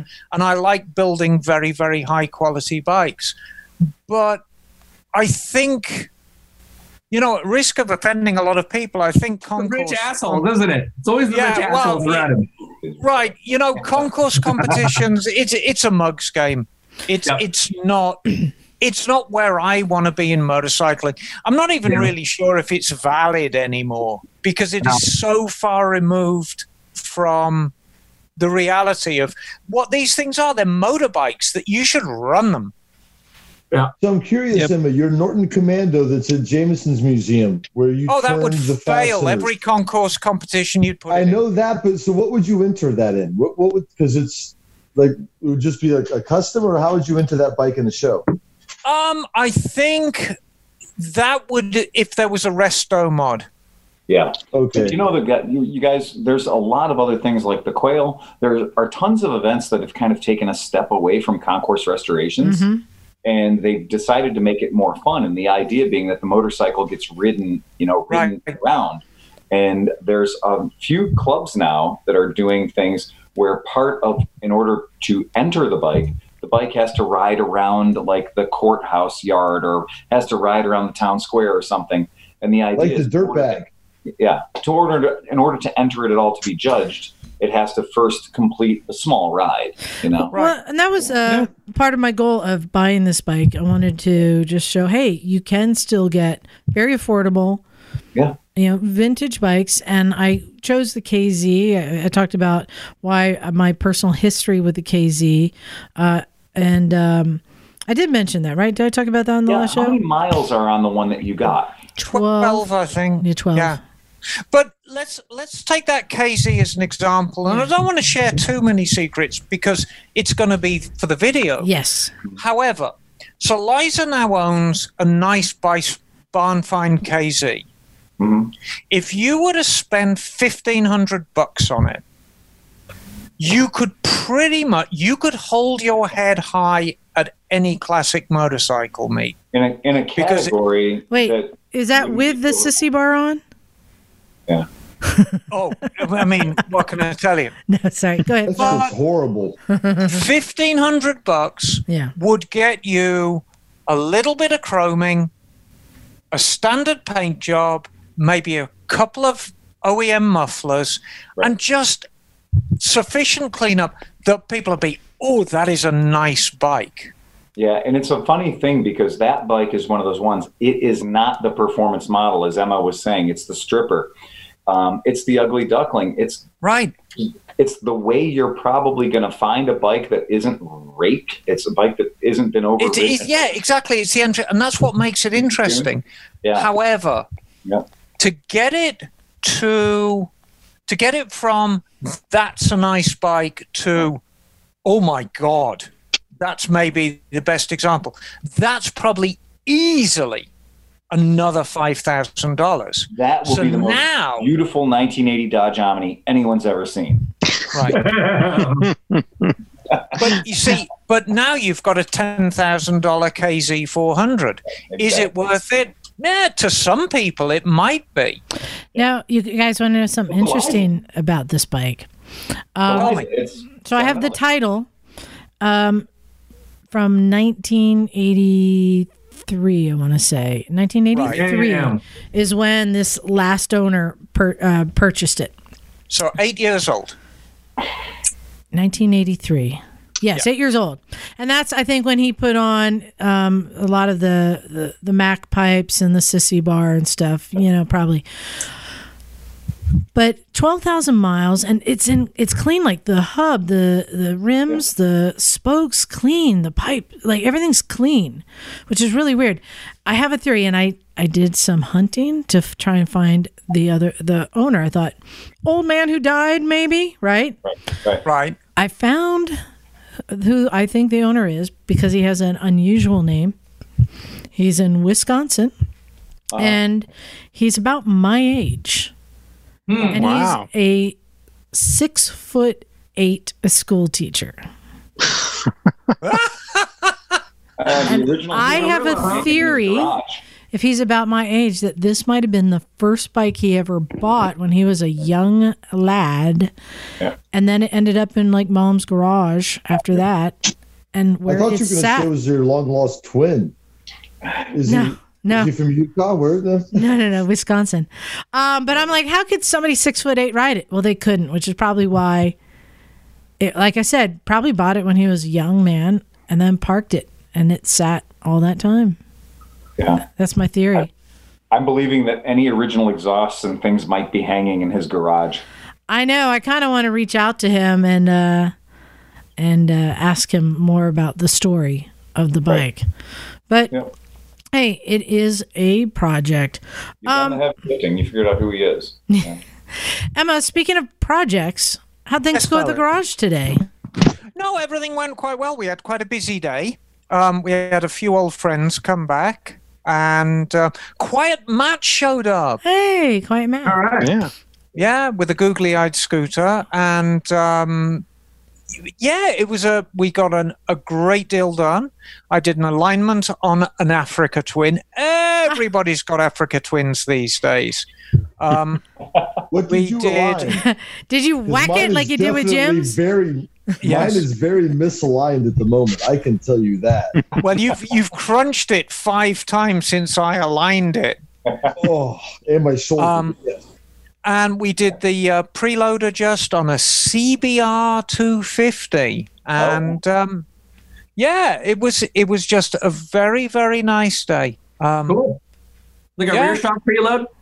Yep. Yep. Tight, tight, tight as always. But yeah. here's the interesting thing: in every market, in every market. That bike comes with quite a comprehensive toolkit, including a spanner for the rear shock. Right. The exception is North America. Why do you think that is? Cost? Litigation. Lawyers. They don't want oh, you. Uh, don't because want you. In other countries, they're they're inclined to put like packages on the back, right? Load them up. Because in the United States, they call it a wrench.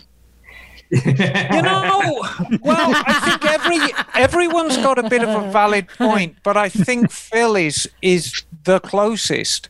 Yeah. Because we we've become so litigious, right, in this country. There are no. You, it, it, it, there's warning after warning. Do not touch this bike unless you are a qualified mechanic. Um, so, um, yeah. yeah. Wow. And if you were a qualified mechanic, you'd have all your own fucking tools. So we're not going to give yeah. you anything in this tool bag that could get right. you into trouble, because we don't want to hear from your lawyer when the wheel fell off. Right. But, you know, the C B R two fifty and its its Um, newer sibling, the three hundred, is definitely a world bike and an aspirational bike. I mean, they sell it all over the world. And even in England, they come with quite a comprehensive toolkit.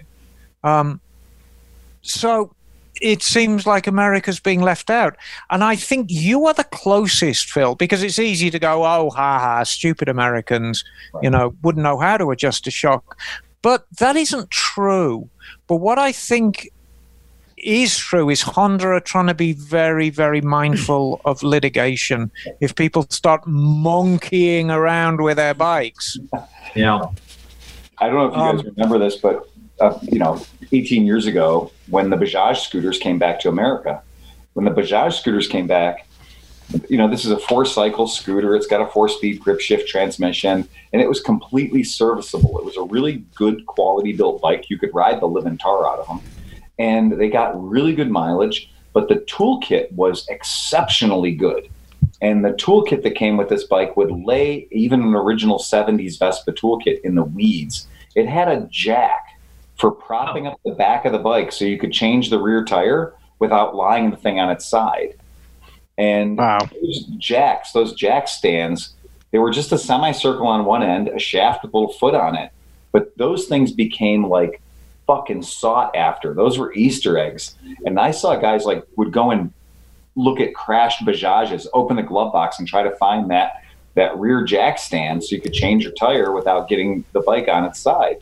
But there were many parts in that toolkit that were really smart and made sense with the owner's manual for servicing the bike.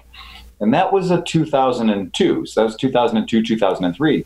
At the exact same time, the Vespa toolkit had a screwdriver that you could flip over and it would be a Phillips head or a flathead, and a spark plug wrench that was the only way to get the spark plug out of the bike was with the spark plug wrench that came in the kit. Those were the two fucking tools in a Vespa toolkit. The Bajaj right. gave you a nice tool roll with about fourteen tools in it. Yeah. Nice. And funnily enough, in my toolkit at work, I've got this um, in the in the top shelf of my toolbox, which is like where everything goes. Mm-hmm. I've got this little box which originally held uh, N G K spark plugs, and it is filled with O E M spark plug wrenches. Yeah. Because if you're working on Gixxers, or you're working on R F nine hundreds, mm-hmm. or you're working on this, or you're working on that, oftentimes the only wrench that will go in yeah. is the O E M one. If, I'll tell know. you a bike that was notorious for it Um, was the Honda X L six hundred and the six fifty. Well, I was going to say the X L three fifty that I had. Same. It's really the same, deep well, and I have that deep, socket and it's here. It's yeah. tight, and you can't get a proper yep. sized spark plug socket the in Honda there. You have to use... Yeah. The, the Honda P C eight hundred had a spark plug wrench in it that had a built-in wobble. Yes, we have that mm-hmm. one here. It's insane. You had a freaking built-in wobble, and it was just exactly the right amount of universal on it. Don't call it an actual universal joint. It's not. It's just like slightly bad manufacturing. But it's the only way you can get the damn thing in the hole.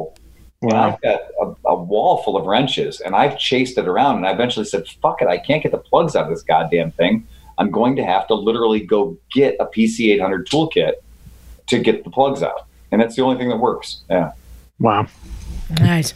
It's, hey. it's a Honda Versal uh, wrench, huh, or socket. It is madness. Um, you guys want to read some emails? Love to. Um, sure. Bagel There's one requires an accent. I emailed it to you if you can get that ready. Okay. All right. Um, but I wanted there to get go. some of these out of the way. Um, uh, this is from our friend Rowdy Reimer, and he says, "Hey, Misfits, I'm listening to your latest podcast and hear more Sportster talk. I don't know if you heard, Phil. Last one I said, one day I think I will own a Sportster. They're becoming more and more attractive to me, the older I Sportsters. love Sportsters. I think yeah, so. And he says, I agree, the older Sportsters are better.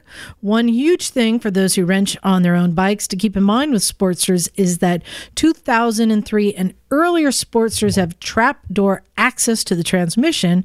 You don't have to split the case to pull the transmission out. Keep on kicking ass and uh, get better knock." Hey, thanks, Rowdy. Hey, thanks, man. Appreciate that. That's a huge thing right there. Um, I, you know, honestly, I'm surprised uh, more bikes huge. don't have um, a, a pan. Like the C B seven fifty has a pan on the bottom of it. You don't have to split the case. To do what? Well, some if you drop a bolt down there, like Knox did. Right, right, right. Yeah. You know, to clean it out, to get the junk out. Well, you know, you, you should never discount being able to pull a transmission without an engine. So here's a tale of two bikes. The one bike is the R one, and the other bike is the Kawasaki Z X ten. So we have a Yamaha R one, Kawasaki Z X ten. Both bikes famously had transmission problems that had to be rectified under warranty. Flat rate on the R one, mm-hmm. fifteen point nine. fifteen point nine. Flat rate on the Kawasaki, two point eight. Jesus Christ. Yeah. Because right. the Kawasaki, pull the clutch, pull the transmission sprocket, pull the transmission out. Right. And Kawasaki gave you the individual parts. Mm.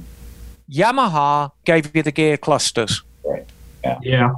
And that's the difference. Um, so, yeah, being able to, you know, pull stuff with the engine in situ.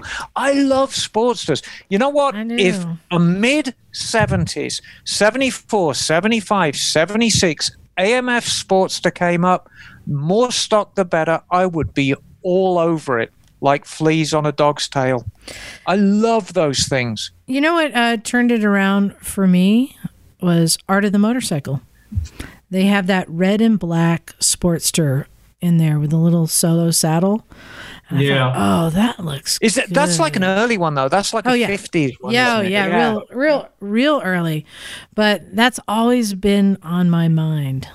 I'll tell you what, the um, Motorcycle News tested a Sportster in nineteen sixty-two and said, famously, it was the fastest bike they'd ever tested. Hmm. Including yeah. Vincent's. Really? Right. Yeah. Isn't that wild? That is. It seems improbable, but... It but. does. However, um, I have a suspicion that Harley-Davidson supplied them with a very hopped-up... That's what I was thinking, yeah. Mm. Stuff. And when you see this thing, it doesn't even have lights. I mean, it's obviously a competition bike. You ain't, you ain't trying kind of a thing, huh? Um, yeah. uh, next email, and this one is from our friend Tom from the Throttled podcast. So, hey, Tom, hello, uh, Tom. And he had some uh, some helpful information. We were talking about how uh, there isn't advanced riding classes for scooters, but you do have to keep in mind uh-huh. that Tom does have a certain accent. Oh, well, you a uh, Georgia accent. I mean, I can do Georgia all day. Come on. Come on. Oh, that's Don't get me started. Going to be one for knock. Uh, uh, so, yeah, so he's a M S F instructor and rides a Vespa G T as, as well as a B M W R twelve hundred G S. Um, so, yeah, we were talking last week about why aren't there advanced classes for scooterists. You'd think that there may be slightly di- – there's different technique um, riding a scooter. So, uh, so he said he's had scooter riders in his basic riding class, where they brought their own scooters in the class, the main difference in instruction are the mechanics for slow speed maneuvers in the absence of a clutch and having a C V T transmission, much like what mm-hmm. I went through uh, today with our training. Basically, it's a combination of keeping some throttle up and maintaining speed control by dragging the rear brake. That's really the only difference in technique, and the rest of the skills are the same. For more advanced scooter riding, there is no course that I know of. However, for instruction, it would be mostly the same as with advanced motorcycle skills training on line selection, road evalu- evaluation, and yeah. body positioning. Uh, a couple of differences may be to move a little forward for aggressive riding, since the scooter is naturally rear weight biased, and since there is no tank to knee grip. Add more upper body positioning, kiss the mirror. Other than that, grip it and rip it. Nice. Nice. Yeah. But, you know, uh, maybe that's something that needs to happen. Some uh, and somebody like Bagel who could do advanced scooter riding. Yes. If Philippe, if darling, I just sent you a picture of a uh, a Lincoln Continental. Oh, oh boy. And this is probably going to get me in trouble. No, not at all. Uh, Bagel, do you have an email yes. there to read? Yes, I have an email from Jonathan Rashley. Hello, Jonathan. Jonathan Rice. Hi, guys. I recently discovered your podcast, and it's, recent, it's really helping me get through my home renovations in a freezing cold Melbourne winter. It's winter. Yeah, it's the middle of bloody yeah. winter in Melbourne. Good Lord. Yes. Anywho, picking up on the conversation last week after the, the Ducati mistake, I was interested in Emma's response that an early B M W could be a great choice for a bike, and one that could be keep, could just could just kept being rebuilt. Yes, this sort of bike appeals to me, and I've always liked the old Beamers. I'm wondering if you could point me towards the pick of these bikes, and preferably that would preferably one that would be a great choice for restoration. It seems that in under it seems down under the eighties bikes are a bit cheaper, so one from that decade may suit better. But happy to hear about seventies era candidates too. I'm currently re- restoring my first bike, a nineteen seventy-six Yamaha X S five hundred C, and while it's been a learning curve, I've really enjoyed getting it running again. So I'm a bit of a newbie, but I have successfully rebuilt carbs, brakes, set valve clearances, and installed an electronic ignition, so my skills are slowly improving. Thanks so much for any advice, Misfits. Love the show. Jonathan, Melbourne, Australia. Hey, Jonathan, hey. Thanks. I right. have That's some advice for you, Jonathan. That's I have some advice email. for you, darling. So, eighties B M Ws mm-hmm. are getting a little more on the complex side. Um, the R sixty-five L S is quite a good bike. It's like a factory cafe racer. The forty-five is considered probably the worst bike in the world, so avoid the R forty-five. However, neither of those is my suggestion. The darling of the restoration crowd is the Slash five, and that's the R seventy-five slash five, the R fifty slash five, the R sixty. These are the ones that everybody wants and therefore are expensive. However, if you want a very similar bike with very similar styling, if you go up to the Slash six, oh. the only real difference between a Slash five and the Slash six, the Slash five has quite a charming headlight with a speedo and a tack built in. It's very traditional. The Slash six has a slightly more conventional camera case instrument pack. But they're great bikes. You can rebuild them over and over again. Um, I would go, if you're a fan of power, get an R one hundred slash six. If you don't mind puttering around, get an R fifty slash six, mm. which famously Elspeth Beard rode around yeah. the world. And, oh. you know, you Emma, you may not have known this, but I actually had an R eighty slash seven, I think.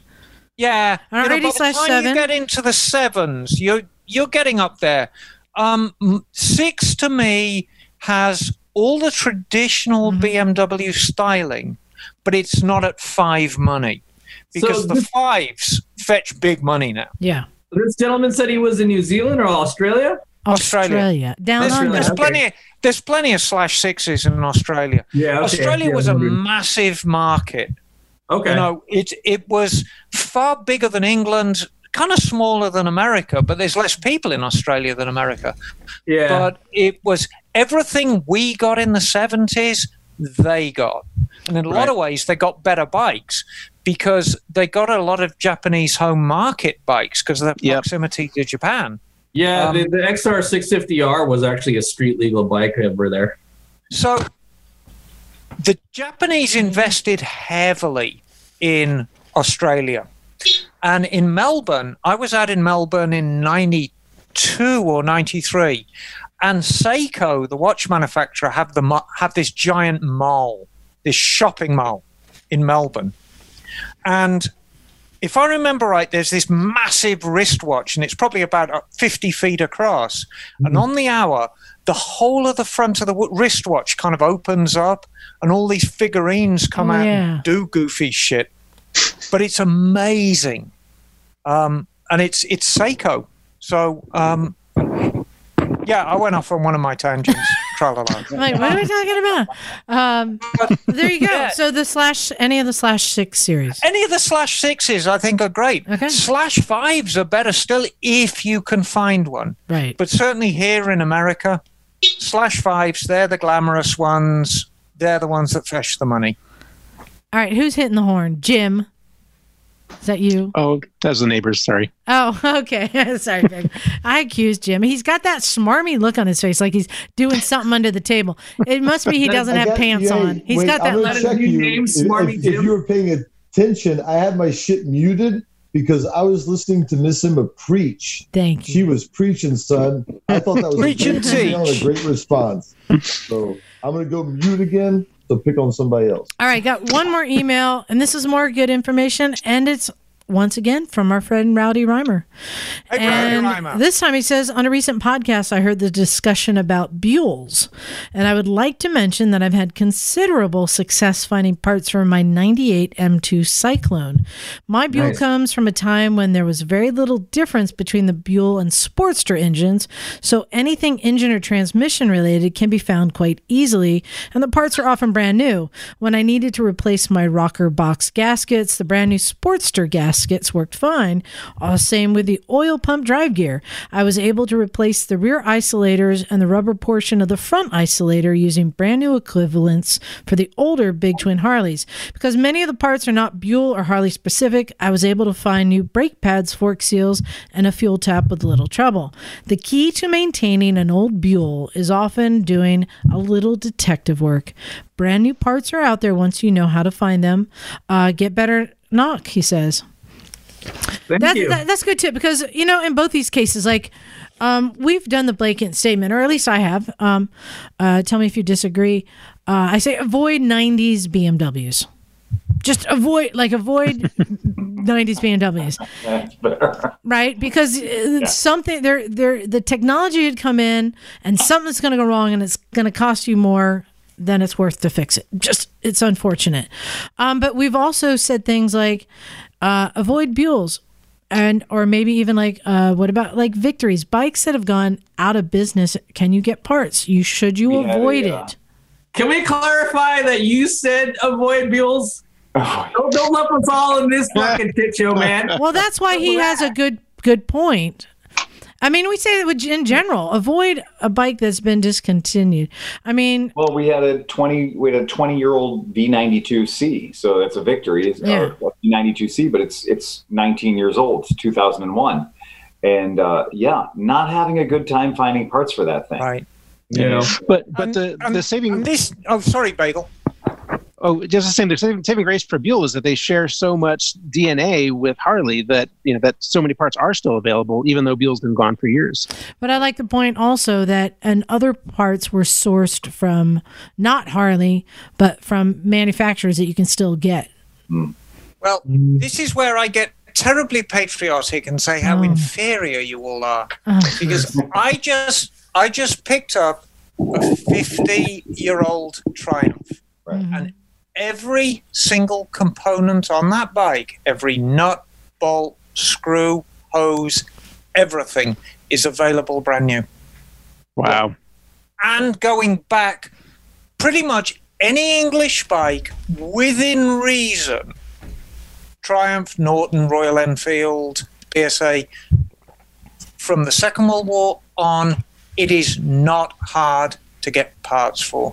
No, and you'll the only thing get... that will trip you up is tinware.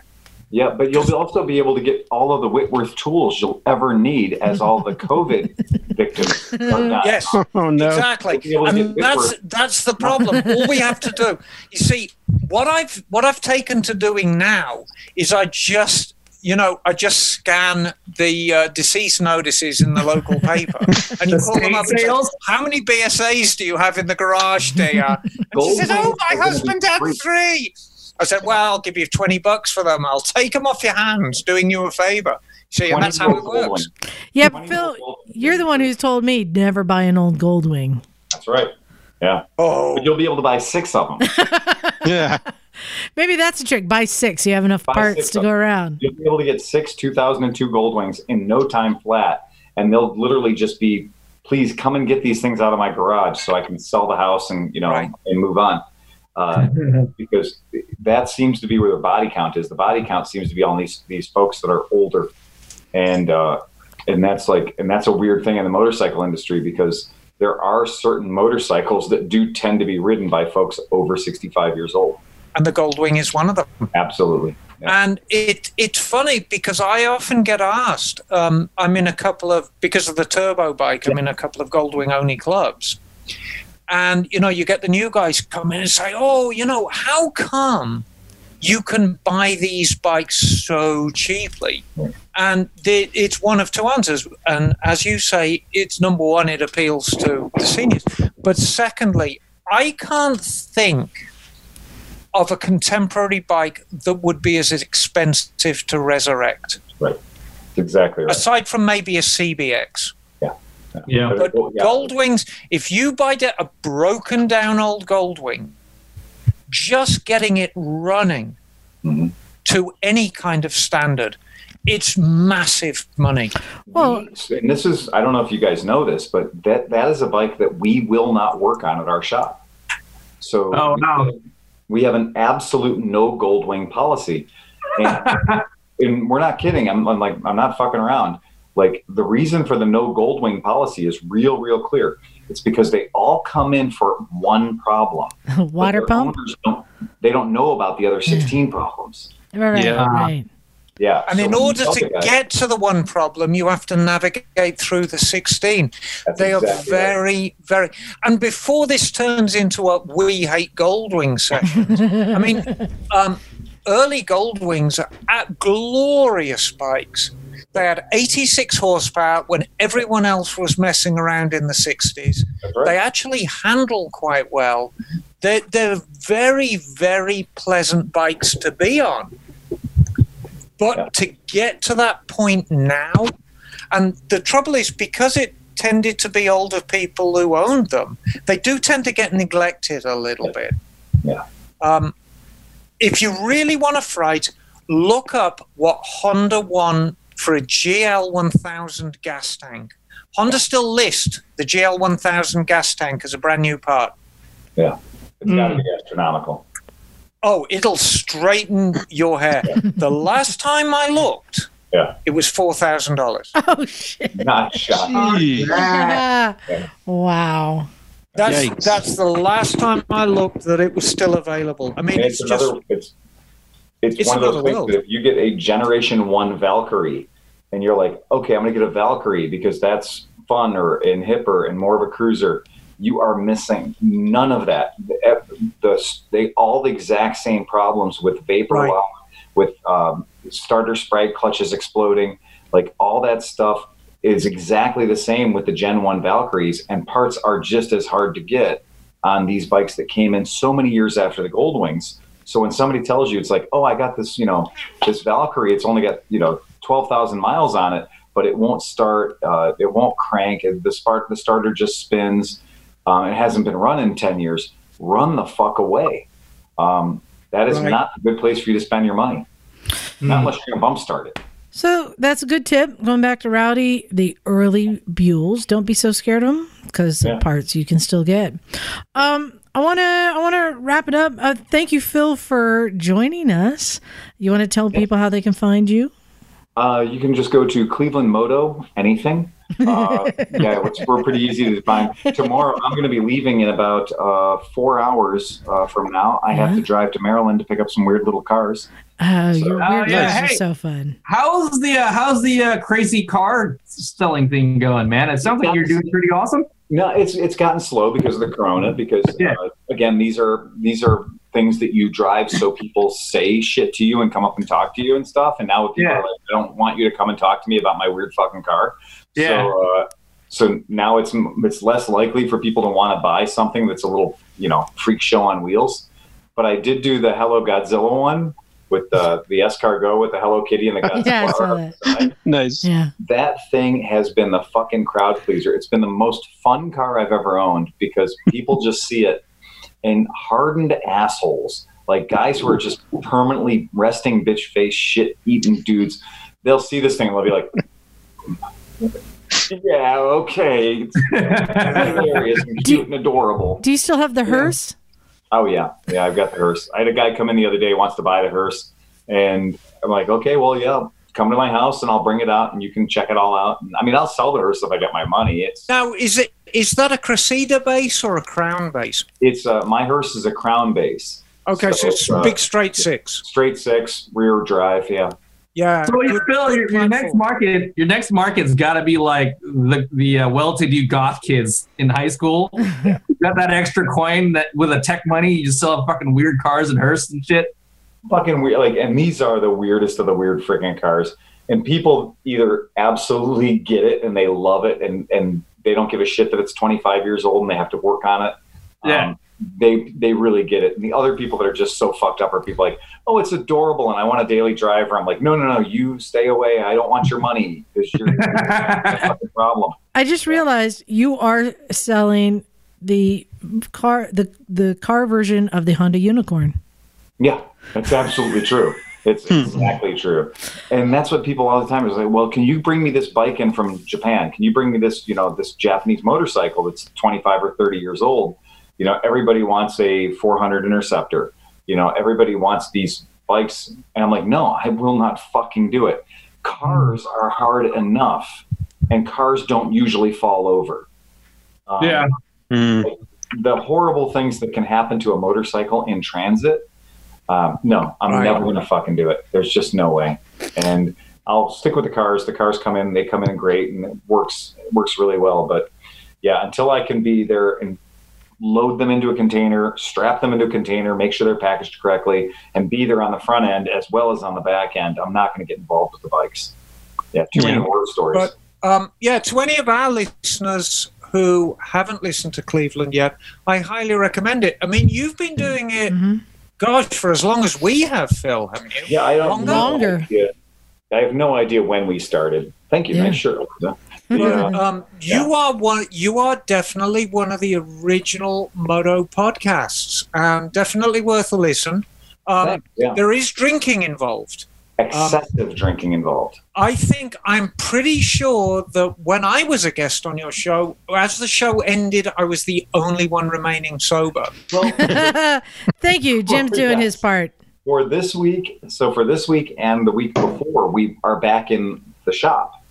So we're back in the shop. We've bought longer microphone cables, and we're pushing everybody back away from the table, and we've got less people showing up. So we don't have the eight-person or nine-person roster that right. we normally do.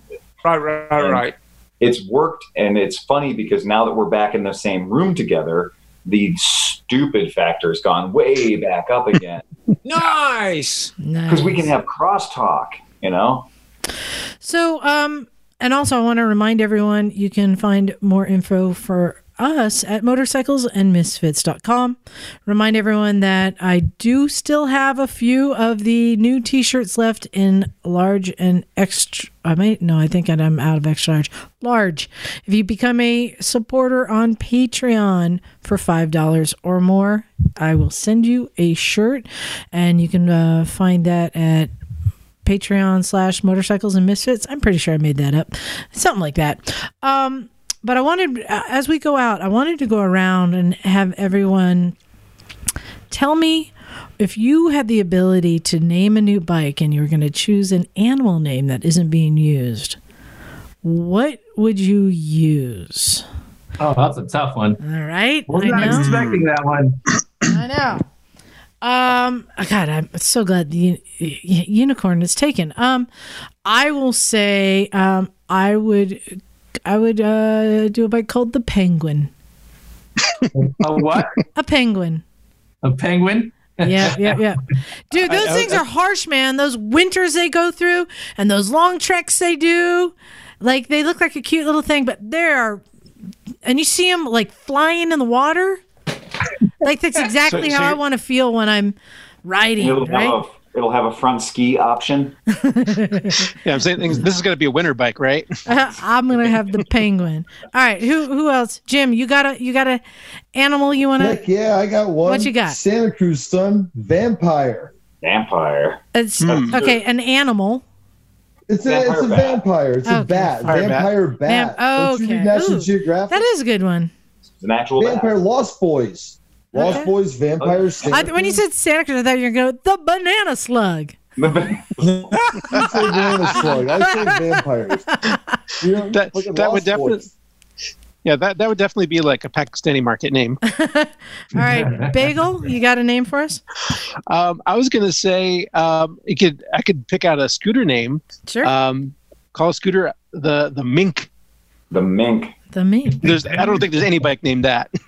Is it gonna have no, a fur covered? Is it fur covered seat? Didn't have a sable. This is true. All right, Knock. What are you gonna it, name? It would be a motard. It would be called the Honey Badger. Honey Badger. Yes. Uh, honey Badger don't give a fuck.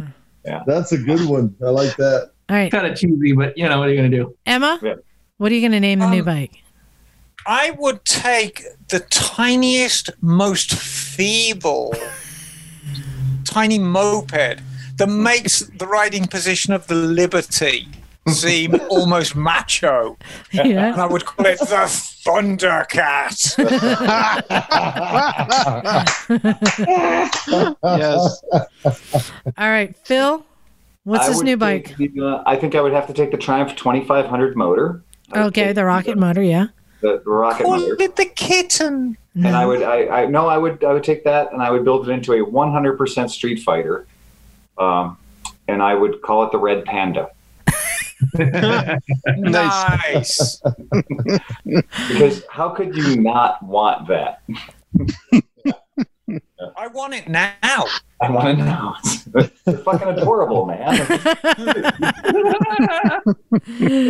Good one. Well, yeah, nice. that that was fun. I, I had fun looking those up. I had no idea there were that many motorcycles named after animals. It is like the anal game. I'm pretty sure we could go on with that for another couple hours if we tried. Oh, yeah. Oh, yeah.